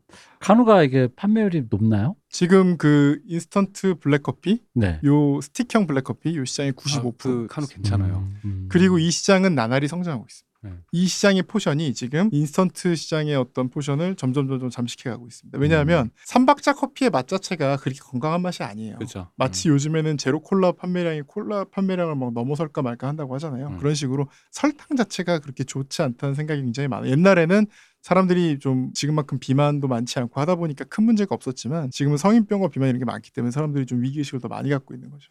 그 이게 그 그냥 제 경험상으로 얘기를 해보면 밖으로 나가서 아메리카노를 사오지 않고 안에서 아메리카노를 먹으려면은 제일 많이 쓰는 게 직접 드립을 내려 먹는다. 음. 아니면 네스프레소. 그렇죠. 캡슐 커피. 예. 아니면 카누거든요. 음. 근데 앞에 두 개는 너무 번거로워. 아, 두 번째는 번거롭진 않은데 비싸요. 네, 그죠. 캡슐 계속 사서 하나에 뭐 어, 천원 어, 정도. 해놔야 되고 그리고 뒤처리도 그왜그 뒤처리하는 그 폐기물의 양이 너무 부피가 크죠. 음, 부피는 크죠. 예, 그러다 보니까 결국에는 근데 세 개를 이렇게 해놓으면 맛 차이가 결정적이냐? 딱히 그렇지도 않아. 가성비가 이쪽이 또 좋아. 그러니까 카누가 예를 들어서 이제 코로나 이후에 이제 새벽에 어디 커피 살 데 없잖아요. 사놓으면 새벽에 그냥 아쉬운 대로 먹기도 나쁘지 않더라고요 생각보다. 음. 이 폴바셋의 signature blend 같은 경우는 제가 어디서 누구한테 먹여도 그거 인스턴트라고 얘기 안 하면 잘 몰라요. 음, 그것도 이제 가베온이라는 회사 옛날부터 그 자판기 커피 생산하던 중소기업인데 굉장히 오래된 회사인데 음. 거기서 만들거든요. 아 폴바셋 브랜드 자체도 아니요, 폴바셋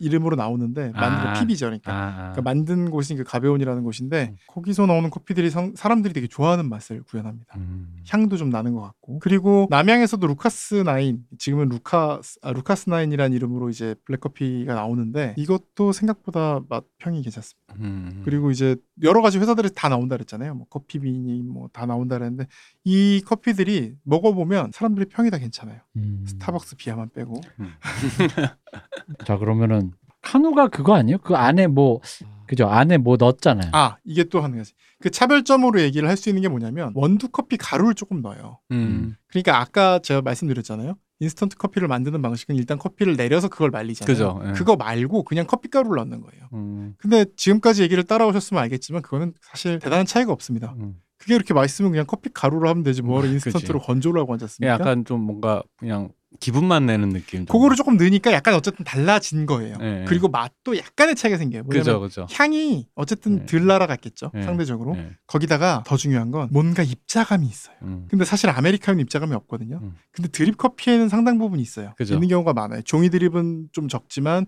이제 융 드립은 좀 더 많고 거기다 그뭐 에어로프레스 이런 쇠그 스테, 스테인리스 드리퍼 이런 걸 쓰면 네. 좀더 많고 그런 가루감을 주는데 그게 뭔가 모르게 좋은지 나쁜지 모르겠지만 맥심이랑은 다른 느낌을 주는 음. 거. 그게 또 하나의 포인트였고 그걸로 지금 많이 또 아까 말했던 루카스 나인이라든가 다른 회사에서도 그걸 많이 사용하고 있습니다. 그러면은 저 뭐야 블라인드 테스트 해보셨잖아요. 네. 그러면은 첫째 질문은 뭐가 제일 맛있나요? 그 사람마다 취향이 달라서 뭐라고 말할 수 그래도. 이게 수많은 어떤 그런 대충 이렇게 예를 들어 삼박자 아까 말씀한 삼박자 커피 중에서는 뭐가 제일 사람들이 선호를 많이 하나요? 그러니까 뭐 사람들을 많이 먹인 건 아니라서 근데 한천명 정도 먹여봐야 되는데. 네. 그러니까 뭐 어떤 신문에서 이제 기사로 나온 블라인드 테스트를 한 곳이 있는데 네. 거기 결과에 따르면 남양 프렌치 카페가 1위였던 것 같고 음.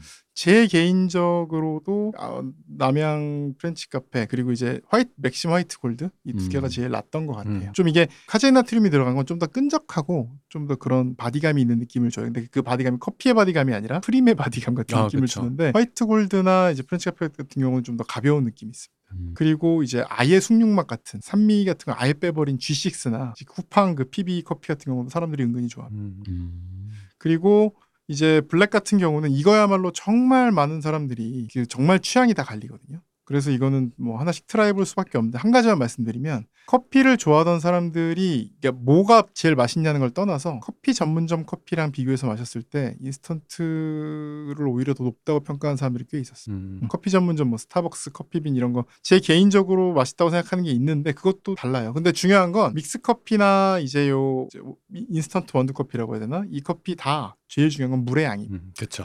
물의 양을 잘 맞춰야 맛있고. 근데 조금 팁을 드리자면 커피 믹스는 원래 써 있는 물의 양보다 조금 적을수록 맛있으냐면 달아야 맛있다고 느껴요. 그쵸. 예. 반면에 이제 인스턴트 커피 같은 경우는 정해져 있는 양보다 물을 조금 더 넣어야 맛있습니다. 음. 부드러워야 맛있다고 느낍니다, 사람들이. 뭐 그? 그러면 그 변호사님 개인적인 어떤 추천. 내 개인적으로 이게 맛있었다. 음. 아, 아까 말씀드린 삼박자는 프렌치 커피였고. 그 아까 말씀드린 그 폴바셋 시그니처 네. 그리고 이제 커피빈 캡틴 아메리카노라고 있습니다. 네. 그것들은 한번 try 해보시는 게 왜 맥심 네. 그렇게 해외에서 반응 좋고 형 저기 대표님 말대로 네. 국뽕 콘텐츠가 됐는데 네. 네. 해외에서 잘 팔려서 부활하는 그런 조짐은 없는 건가요? 그 동남아나 이런 데 엄청 많이 수출된다고 들었는데. 자, 뭐냐면요. 맥심이란 이름으로 수출은 못 하는데 네. 네네. 수출을 하고 있습니다. 근데 음. 문제는 이게 특허가 아니잖아요. 예. 예. 어, 그렇죠. 그러니까 동남아에서도 엄청 많이 만들고 있어요. 동남아 아. 가보시면 아, 아까 그 베트남 커피 G6 하긴. 우리 수입해서 먹잖아요. 예. 예. G7인가요? 예. G6는 노래죠. 라이크 네. G6죠. 예. 음. 그 어쨌든 그런 수입을 해오고 뭐 또 알리 카페라는 것도 많이 보셨을걸요? 알리 카페? 네. 중국산인가요? 인도네시아인가 음. 어디 동남아 어딘데 그 뭐 통카 알리라는 걸 뭐 집어넣었다 음. 그래서 정력이 좋다 그래가지고 이제 아. 인기 있는 또 많이 수입이 됩니다.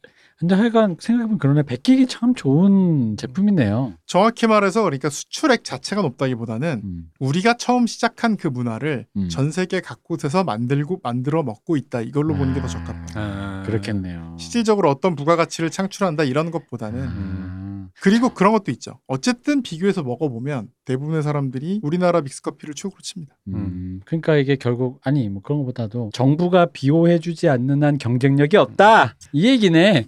정부가 비호해주지 않아도 노이즈 마케팅을 하면 된다. 노이즈 마케팅만이 답이다. 음. 이거네요. 정부가 마케- 비호해주지 않으면 경쟁력이 없는데 이걸 이기려면 노이즈 마케팅밖에 없다. 노이즈 마케팅을 했으면 회사가 좀 조심해야 된다. 노이즈 마케팅을 하는 곳은 노이즈 마케팅을 하는 이유가 있다. 기업 문화가 음. 노이즈다. 뭐 노이즈로 거. 흥한 자 노이즈로 망할 수 있다. 약간 이 모든 게 다 별로 경쟁력이 없다는 얘기로 수렴이 되는 기분이 있어서 급하게 셔터를 내리지 말고 자, 좀 조, 긍정적인 방향으로 결론을 좀 내려주시죠. 아까 계속 말씀드렸지만 한국 네. 사람들은 어쨌든 숭늉을 대체하는 용도가 큰 것 같아요. 그래서 어, 전 그게 오늘 그 변호사님의 굉장한 통찰이라고 생각합니다. 그게 그래서 한국 사람들이 뭐 커피 맛을 모른다, 뭐 음. 신맛을 안 모르니 커피 맛을 모른다 이렇게 볼 건 아닌 것 같고 우리의 어떤 역사와 음식 문화에 따라서 자연스럽게 발전하고 변화한 모습이 지금 우리의 커피 문화인 것 같아요. 물론 그렇다고 다 좋은 건 아니겠지만 어쨌든 그런 역사와 문화의 음. 변화가 있었다는 걸 좀 알았으면 하는 마음에서 이렇게 오늘 이걸 준비했고 이게 지금 결국은 지금 라떼는 이게 카페 라떼가 아니라 라떼 얘기로 지금 오늘 거의 그렇게 갔지만 음, 미시사라고 해주시죠. 네, 그렇죠. 미시사죠, 미시사. 이 커피 문화를 통해서 한국 현대 그리고 음. 지금 우리가 살아있는 우리 우리 K라는 이 많은 음. 것들이 설명이 좀 되는 것 같아요. 뭐 음. BTS 우리가 지금 이게 지금 있는 K라는 것들을 여러 가지로 이제 해석할 수가 있잖아요. 또 어떤 특질들이 있잖아요. 또 음. 네. 아날람에서 좋아하는 이제 JYP라든가 네. 그런 부분들과 커피의 미시사들과 굉장히 많은 부분에서 비슷하면서 또 많은 부분에서 다르면서 이런 것들을 좀 느끼는 시간이 되셨을지 모르겠습니다. 아, 예, 아, 재밌었습니다. 그 확실히 통하는 부분이 확실히 있는 것 같아요. 그래서 사실은 그 각성제로서라던가 음식 문화의 어떤 그 맥락. 사실은 저는 각성제로서 효과에 대해서는 어느 정도 생각을 하고 있었는데 그 음식 문화랑 연관이 돼서 숭늉처럼이라는 거는 사실 생각 못 해본 부분이었거든요. 되게 중요한 포인트 같다는 생각이 좀 들기는 해요. 그리고 이제 우리 케이팝이나 뭐 대부분의 음. 문화가 그렇지만 우리가 근본을 어떤 조선시대부터 가져갔던 게 아니잖아요. 그죠. 네. 아무리 고종이 먹었다 해도 사실 네. 그거는 연결된 게 아니고 한국은 그 무근본의 카오스 상태에서 창조되는 그 무근본성이 사실은 근본이죠. 그래서 그래서 미군 네. 부대에서 나와서 언제나 이제 저 90년대까지만 해도 외국을 따라하고 뭐 이게 이 커피를 마시면 수입 커피인 줄 알았다 이런 음. 광고를 했던 이게 사람들이 점점 최적화를 하고 그 작은 내부에서 경쟁을 통해서 성장을 함으로써 세계적으로 오히려 이제 국뽕 콘텐츠가 되는 음. 이런 게 어떤 지금 한국의 변화와 되게 일치하는 그쵸. 부분이 있는 예, 것 같아요. 예, 그리고 맞아요. 아까 산업적으로도 뭐 이제 수입 대체와 한 음. 기업을 막 밀어줘가지고 성장시키는 음. 그런 방식. 그러니까 커피만 보더라도 한국인이 어떻게 살아와 지금 어디에 있는지를 많이 알려주는 것 같아요. 이게 좀, 좀 재밌는 게 케이팝의 경우에는 사실 그 노래와 춤이라는 거는 딱히 그 독자성이 있진 않아요. 근데 신기한 건 거기서 가장 독자성이 있는 거는 한국인이거든요.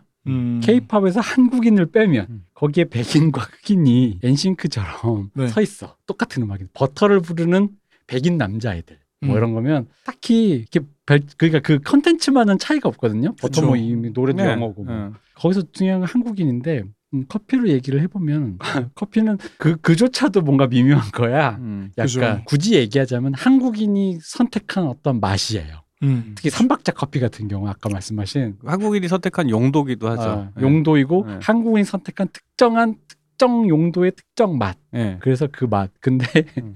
아까도 얘기했지만 정부의 비호 없이는 경쟁력이 없고 노이즈로 흥한 자 노이즈로 망하고 그게 그리고 좀이 아쉽네요. 달고나 커피 있잖아요. 네. 작년에 이제 선풍적인 히트를 쳤던 예. 네. 이 달고나 커피가 결국 믹스커피로 만들어진 그죠. 근데 이거 외국에서도 엄청 히트 쳤거든요. 예. CNN에 나오고 그랬어요. 네. 달고나 커피라 그래서. 그 근데 사실은 그 믹스커피 맛 자체가 달고나랑 비슷해요. 맞아요. 아 그리고 달고나 커피 작년 유행할 때 제가 좀 먹었는데 맛있어가지고 저는 옛날 사람이라 그 단맛을 가끔 그리워서 먹는데 확실히 그 생각은 있어요. 이게 카페 라, 그 스타벅스 라떼도 시럽 막 쳐서 먹을 네. 수 있고 뭐 여러 가지 프라푸치노 많지만 달고나를 먹으면서 느낀 게 그래 이거야라는 생각이 있거든. 그 파괴적인 느낌이 어, 있죠. 그, 예. 아 그래 이게 뭔가 뭔가 그리운 예. 내가 굉장히 익숙한 같은 종류의 커피만 나는 우유 들어있는 네. 단뭐 뭐는 뭐시기 음료인데 예. 그 독자성이란 게 있더라고 이게 확실히. 그 아, 이런 표현이 뭔데 하여튼 뭔가 이렇게 딱 마셨을 때 척수를 파고드는 그 파괴적인 그게 있어요. 어, 맞아요. 예. 그래서 저는 이제 말씀대로 이제 K적인 무언가라고 얘기를 했을 때 과, 한국 내에서 어떤 치열한 경쟁을 통해서 최적화된 어떤 별거 아닌데 왜 최적화라는 게 왜 컴퓨터도 그렇고 그냥 부품 다 똑같고 대체로 그냥 표준이란 거 다 비슷하잖아요. 근데 음. 긴 시간 동안 갈고 닦아서 최적화돼서 나온 그 결과물이 갖고 있는 어떤 파괴적인 그 힘 그게 사실은 그, 그, 그렇게 나왔을 때 해외로 그걸 갖다가 역으로 수출이 됐을 때, 어, 이거 뭐야? 라는 그 별거 아닌데 이거 뭐지? 하는 그런 것들이 있거든요. 예, 그런 측면에서는 확실히 어떤 완성도라고 해야 될지 뭐 그런 게 있는 것 같아요. 그것도 재밌죠. 이 달고나 음. 커피의 유래 자체는 음. 정일우가 마카오에서 먹었던 커피가 달고나 맛 같았다 이래가지고 네. 결국은 이거 또 근본이 그러죠. 예. reference는 마카오인데 예. 이름은 달고나가 돼버린 음. 거예요. 아 그러니까 이게 아쉬운 건 딱히 산업화로 외화벌이는 도움은 딱히 안 된다. 그러니까 어쨌든 내수 산업이니까 꽤 뭐 돼요. 그러니까 예. 아마존 이런 데서 잘 팔리고 있습니다. 예. 아, 그래요? 병행. 아니, 그러니까 나는 아까 그게 있는데 이제 아까 그 우리는 오히려 세련 식문화가 세련돼지면서 오히려 이제 아메리카노나 에스프레소가 더 네. 좋은 걸로 해주고 이제 맥심이나 이런 걸 우리가 우리가 버리는 우리의 것인데 음. 해외에선 역으로 일종의 사실 아까 얘기했지만 우리 또 부스터샷으로서의 맥락이 있잖아요. 음. 그 각성제 그 그렇죠. 핫식스나 그 레드불 같은 맥락이 한국인에게는 핫식스와 그 전에 이게 있었던 거잖아요. 그게 이제 거꾸로 또 해외에서 유행이 될 수도 있지 않을까라는 생각이 조금 들긴 하더라고요. 왜 미국에서 요즘에 태화 고무장갑 또 유행이라 그러더라고요. 아니 제가 왜냐면 저도 최근에 밤샐 일이 많아가지고 일 때문에 네. 그 레드불과 핫식스를 먹다가 음. 아니 같은 커피 그건데 그러니까 카페인 음료인데 음. 아, 영 그러니까 이게 효과는 효과일지 모르겠어요. 영 맛이 마뜩지 않아서 음. 커피 우유나 이제 요런 쪽으로 이제 용도를 바꿨어요. 초코에몽. 네, 뭐 그런 거 아니면 네. 그 스누피 있잖아요. 네. 아, 그 충격의 그 스누피. 네. 날개를 달아줘요 어. 스누피. 잘못했습니다, 스누피님. 다시는 어. 까불지 않을게요. 그거는 각성이라기보단 어. 잘못하면 그거는 조금. 어, 카페인 쇼크 오겠더라고. 네. 오히려 기절하겠더라고. 네. 약간 그 번쩍하는 게 있더라고요. 네. 단맛도 번쩍이고 그 아마 카페인의 양도 번쩍인 것 같은데 그래서 이제 그쪽으로 바꿨어요. 근데 뭐 그럼 내가 나도 모르게 그쪽으로 바꾸면서 느낀 게 나에게 익숙한 맛인 거예요. 네. 그죠. 그 흔히 네. 말하는 달고나 맛, 음. 커피 믹스 맛. 음. 어, 어, 나 내가 레드불이나 할식스 먹어도 되는데 굳이 왜 맛 때문에 이걸로 같은 용도나 지금 음. 기능성 음료를 찾은 건데 음. 굳이 일로 온 이유가 뭘까? 아 이게 이게 하, 뭔가 결국 이게 근본 이게 근본인가 이거를 음. 버릴 수 없나라는 약간 그런 생각을 하면서 음. 근데 왜냐면 제가 그 우- 유제품이잖아요. 네, 그러니까 약간 부대껴요 사실은. 그죠. 예. 예, 부대껴요. 커피 우유 먹어도 부대끼고 커피 믹스 먹어도 좀 부대끼고. 커피 믹스를 해서 아침에 화장실 갈 용도로 마시는 경우도 많았어요. 군대에서 예. 어, 그죠 군대에서. 군대에서 아침 먹고서는 이제 음. 예, 그렇죠. 근데 부대끼면서도 결국 그 우유 그럼 이제 우유가 빠지고 설탕만 왕창 넣으면 되는 것이냐? 그게 또 그게 아니야. 그것도 아니지. 어, 예. 이게 부대끼면서도 그걸 결국 음. 땡기게 돼 있어. 예, 우리의 어떤 음. 중요하제 유전자에 각인된 무언가가 있긴 하죠. 근데 달고나 커피의 그 그걸 보면서 젊은 세대에게도 이것은 분명히 각인된 입맛, DNA에 있는 입맛이 아닌가. 한국인의 음식 문화. 아, 오늘도 음. 그 이전에 소주와 마약에 이어서. 어, 또 근데 가게- 개인적으로는 그런 게 있어요. 그러니까 음. 한국 시장 안에서 경쟁력이 확인된 물건들은 통하긴 통하더라고요, 다. 어떤 음. 뭐 음식이 됐든 뭐 공산품이 됐든 그런 어, 게 어, 있더라고요. 이거 어, 국, 국뽕 먹이려 그러는 거예요? 아, 그럼요. 저 요즘에 이제 국뽕 이제 거스를 수 없다 생각하고 인정하려고요. 그래서 중학교 때 이제 저보다 공부 못하는 친구들 다 고등학교 외국으로 가면 다 네. 하버드 예일 가고. 우리나라 갔으면 걔네들이 갔어요. 여기서 이제 국뽕이 되려면 한국에서 괜찮은 대학 나왔으면 해외로 가면 하버드급이다 이렇게 돼야 돼. 어, 어 그것도 저 되게 신기했는데 네. 제가 얼마 전에 그 저희 제가 나온 학교 네. 그뭐 이렇게 학생 처장 이렇게 뭐 이제 글로벌 뭐 이런 게 그런 네. 쪽 처장님하고 술을 먹은 적이 있었는데 네. 네. 그왜 안젤리나 졸리 아들이 아, 예. 들어왔잖아요. 아, 그쵸, 예. 국작부로 들어왔는데 이게 왜 들어왔냐고 음. 그게 그냥 아들이 아니잖아요. 네, 입양한 그 캄보디아 출신 입. 근데 그냥 입양아가 많은데 네. 그냥 one of them이 아니라 네. 그 모든 재단 이름에서 피트가 빠지면서 걔 이름이 들어가요. 아 그래요? 그러니까 아. 거의 지금 적자 상속자의 아. 지위를 가지고 있는데 그게 안젤리나 졸리가 한창 고생하고 막 방황하던 막 마약하고 그 시절에 입양한 애라 음, 굉장히 각별한 거예요. 음, 그 나머지 애들하고는 다른 그냥 음. 거의 그 그 가문의 어떤 적자이자 음, 지금 거의 상속자. 가장 아. 느낌을 하고 있는 애인 거예요. 그 피트랑 이혼한 이유 중에 하나도 뭐 걔랑 사이가 안 좋아서 그랬다는 말이 있을 어. 정도로. 근데 걔가 도대체 왜 오냐? 음. 그 물어보니까 걔만 놀러오는 게 아니라는 거예요. 왜 근데 한국에 도대체 왜 오냐? 뭐가 있다? 그러니까 한국이 되게 쿨하고 재밌다고 생각한다. 네, 그래서 젊은 친구들은 그런 것 같더라고 신기하게도. 굉장히 에너제틱하고 그리고 또 무슨 말을 하냐면 어차피 한국 대학에서 이제는 왜 미국 대학은 2년 정도 다니고 community college 같은 데 2년 정도 다니고 좋은 학교로 갈 수 있잖아요. 네. 편입을 해서 다닐 수 있잖아요. 음. 한국에서 좀 이름이 알려진 대학을 다니면 이제는 그런 뭐 아이비리그급으로 편입하는 게 어렵지 않아요. 어. 그래서 1, 2학년 때 마치 그 의대 애들이 왜 예과 때 막 1, 2학년 때 엄청 노는 그런 거 식으로 예. 한국에 와서 2년 동안 맨날 미국은 이제 8시 이후에 돌아다니기도 힘든데 예. 맨날 새벽까지 술 먹고 클럽 다니고 맨날 놀다가 아 그러니까 한국에서 그냥 나름 인- 이름 있는 대학에서 한 2년 정도 그냥 학적을 딴 다음에 네. 이제 아이비리그로 아, 그, 그니까, 이거 말씀하신 거 그거 옛날 80년대 중동 애들이, 야, 그, 오일머니의 왕자들이 프랑스 대학에 가서 학적 놔두고, 15년 다니고 어, 10년 다니던 딱 그, 그, 딱 그 얘기에 어. 재탕이네요. 그러니까 얘들은 미래를 재미는 한국에서 느끼고 그러니까. 미래는 미국에서 찾는다. 어. 근데 그게 한국 대학이 또 어느 정도 인정을 받다 그러니까 보니 어떤 태클을 타더라도 여기서 다니는 게 손해는 아니다. 미국에서 1학년 때부터 있어 봐야 네, 위험하기가 부- 그리고 또 두 번째는 네. 애들은 그 동경이 다 있대요. 예, 예, 근데 그런 좀 핫하고 막 놀 수 있는 데 중에 부모가 보기에 예. 예. 제일 안전한 데가 한국과 일본이라는 거예요. 근데 음. 일본은 지금 애들한테 그렇게 재밌는 곳이 아니라는 거예요. 그러니까 그 안젤리나 졸리 입장에서 볼 때는 어디를 보내냐? 중국을 보낼래? 한국을 보낼래? 한국이지. 미국인 입장에서 예, 예. 그럼 한국을 보내는 거죠. 미군도 수도 있겠다. 거기다 이제 안젤리나 졸리 아들까지도 했는데 미중 무역 분쟁이 너무 심해지면 뭐가 어떻게 될지 모르는 거죠. 그렇지. 예, 예. 그러니까 그 여러 가지 요인 때문에 부모들이 보기에도 안전하고 괜찮은 곳이라고 판단을 해서 많이 오는 들리는 얘기는 이- 바로 이런 지점 때문에 한국의 그 고도의 치안 상태는 음. 그 여러 가지 이유도 있지만 그 중에는 이제 마약에 대한 예, 그. 굉장히 강렬한 단속이 아 있는데 그렇네. 미국 학부모 입장에서 마약 청정지대인 게 되게 큰 요인. 마약 없고 네. 총기 없고 그죠. 예, 그러게. 근데 바로 이런 이유로 외국인의 유입이 많아지면서 또 외국 유학생도 많잖아요. 네, 네. 그러다 보니까 걔들이 그- 마약하나? 그 홍정욱 씨 그 자녀처럼. 이게 마약 유입이 조금 옛날만 우리 때만큼 엄격하지가 않은 거야. 아. 그래서 마약이 많이 생각보다 많이 한국에 들어왔대요. 아. 그래서 한국의 치안이라는 게 과연 음. 앞으로의 명운이 음. 이제 왜냐면 이제 마약이 들어오고 마약 커넥션이 있고 마약 판매와 마약 중독자들이 벌이는 범죄가 음. 치안에서 총기만큼이나 굉장히 큰 지분을 차지하는데 이 부분이 과연 어떻게 될까?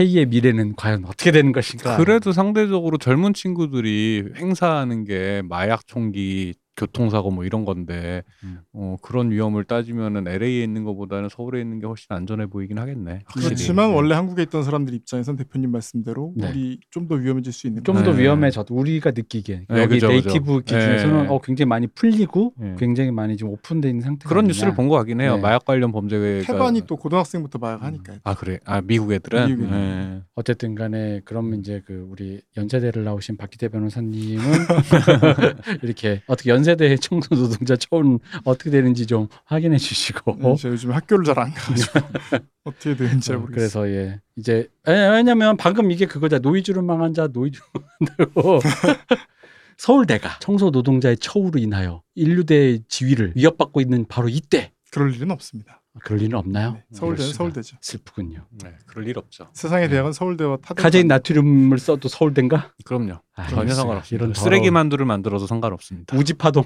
전혀 타격 없어. 사기 없으니까 네. 서울대는 도대체 뭐야? 네. 뭐야 도대체 서울대? only one. 네. 아 이런 젠장. 한국 이래서 묻지. 결국 이런 식으로 끝나는구만. 네. 알겠습니다. 어쨌든 재밌었습니다. 어, 커피 특히 오늘 거듭 말씀드리지만 커피 숭늉설 아 이거 최고였습니다. 제 뇌피셜입니다. 아 그리고 또 하나 그 롯데 라따 아, 그런데 아. 많이 알려져 있어요 인터넷에. 이건 음, 뭐 많이 나와요. 거의 뭐. 저 왜냐면 제가 지금 변호사님이라는 권위를 앞에 세우고 그런 말을 그냥 아무렇지도 않게 서슴지 않고 음. 저는 인터넷에 돌고 있는 얘기를 소개해드렸을 뿐입니다. 그렇습니다. 네. 아예예 예, 네, 알겠습니다. 제가 뭐 뭐라고. 음. 박 변호사님의 어떤 그런 권위, 는 변호사님. 음, 변호사, 사자, 네. 공식적인 어떤 그런 또 롯데. 어, 요즘 감사합니다. 어디, 요즘 어디 가서 변호사란 얘기하면 힘들지부터 사람들이 어떤 재밌게 잘 들었습니다. 오늘 하다 보니까 굉장히 길어졌는데, 어떤 제가 잘 편집해 보겠습니다. 네. 음, 이거 말고 또 이제 하실 거죠? 다음에 걸로? 뭐 하실 건가요? 글쎄요. 오랜만에 이 커피 들고 오셨는데. 글쎄 뭐 한번 네. 뭘 할지 한번 생각해 보겠습니다. 아까 뭐 얘기 나오지 않았었나요? 뭐 저기 밴드 얘기하셨던 것 하고. 그 말고도 뭐 아까 뭐. 네, 뭐 모르겠습니다. 뭐 네. 뭔가 또 저는 이쪽으로 이렇게 문화사 쪽으로 생각하는 걸 재밌어 하니까 네. 음. 사실 하고 싶은 주제들은 좀 있는데 너무 이렇게 기- 너무 긴 주제가 될까봐 조금 저는 박 변호사님이랑 개인적으로 얘기하다 보면요, 그 종교 관련 얘기할 때 제일 재밌을 거 음. 재밌는 것 같다는 생각을 좀 많이 했어요. 네. 저희는 뭐 길어져도 상관없습니다. 네. 그리고 저 그냥 쭉 써주시면 전 좋은데 천주 시리 강독 이런 거 할 거예요.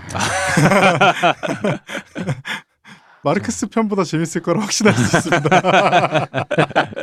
아 제가 근데 그박 변호사님은 개인적으로 종교 관련해서 제가 잘 모르니까 많이 물어보고 막 이렇게 얘기를 했거든요. 네. 되게 재밌게 설명 잘하세요. 네. 사이비 종교의 역사, 한국 소수 한국 종교 소수 종교 뭐 네. 종교의 역사 이런 것도 재밌. 기대해 보겠습니다. 그것도 Road to JYP에 포함될 수 있는 내용이죠. 그렇죠. 결국은 글로 어. 이어질 수밖에 없습니다. 사이비 종교는 제가 저 제가 그 위험한데 음. 맞아.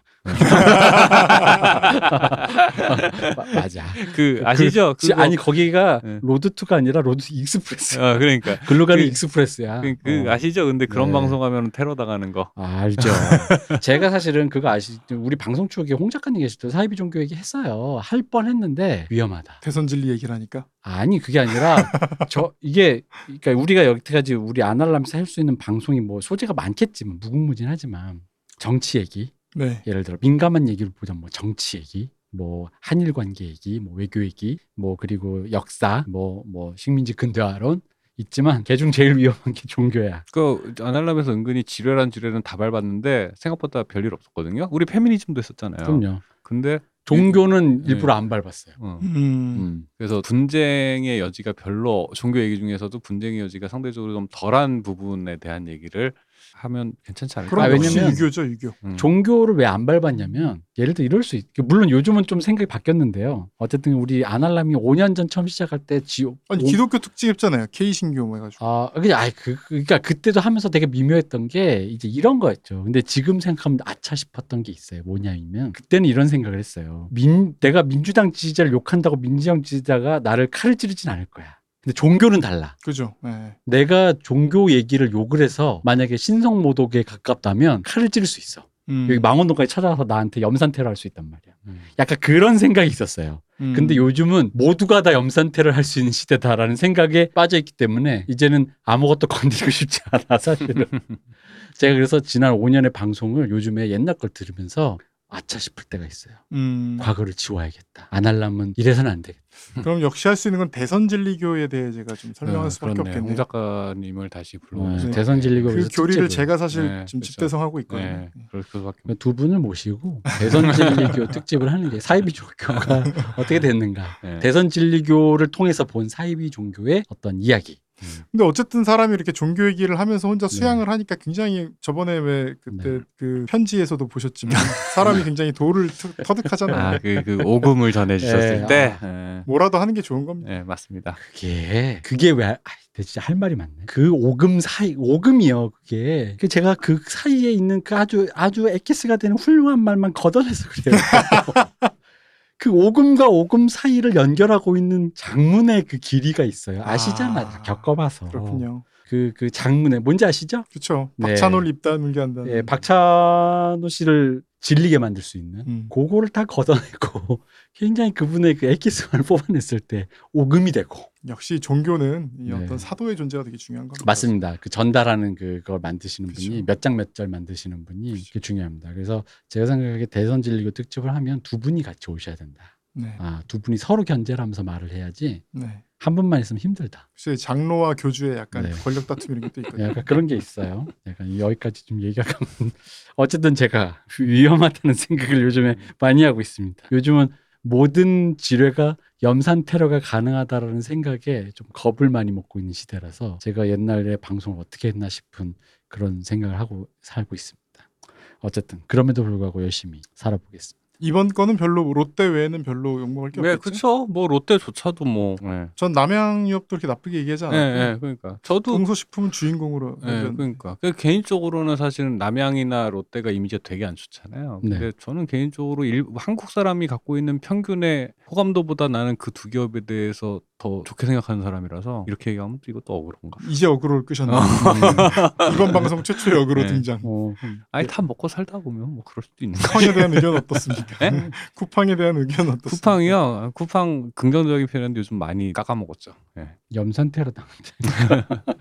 알겠습니다. 알겠습니다. 오늘 재밌게 들었습니다. 자, 그럼 오늘 수고해주신 박희대 변호사님 감사합니다. 감사합니다. 박 박사님 네. 감사합니다. 수고하셨습니다. 저 이근금이었습니다. 감사합니다.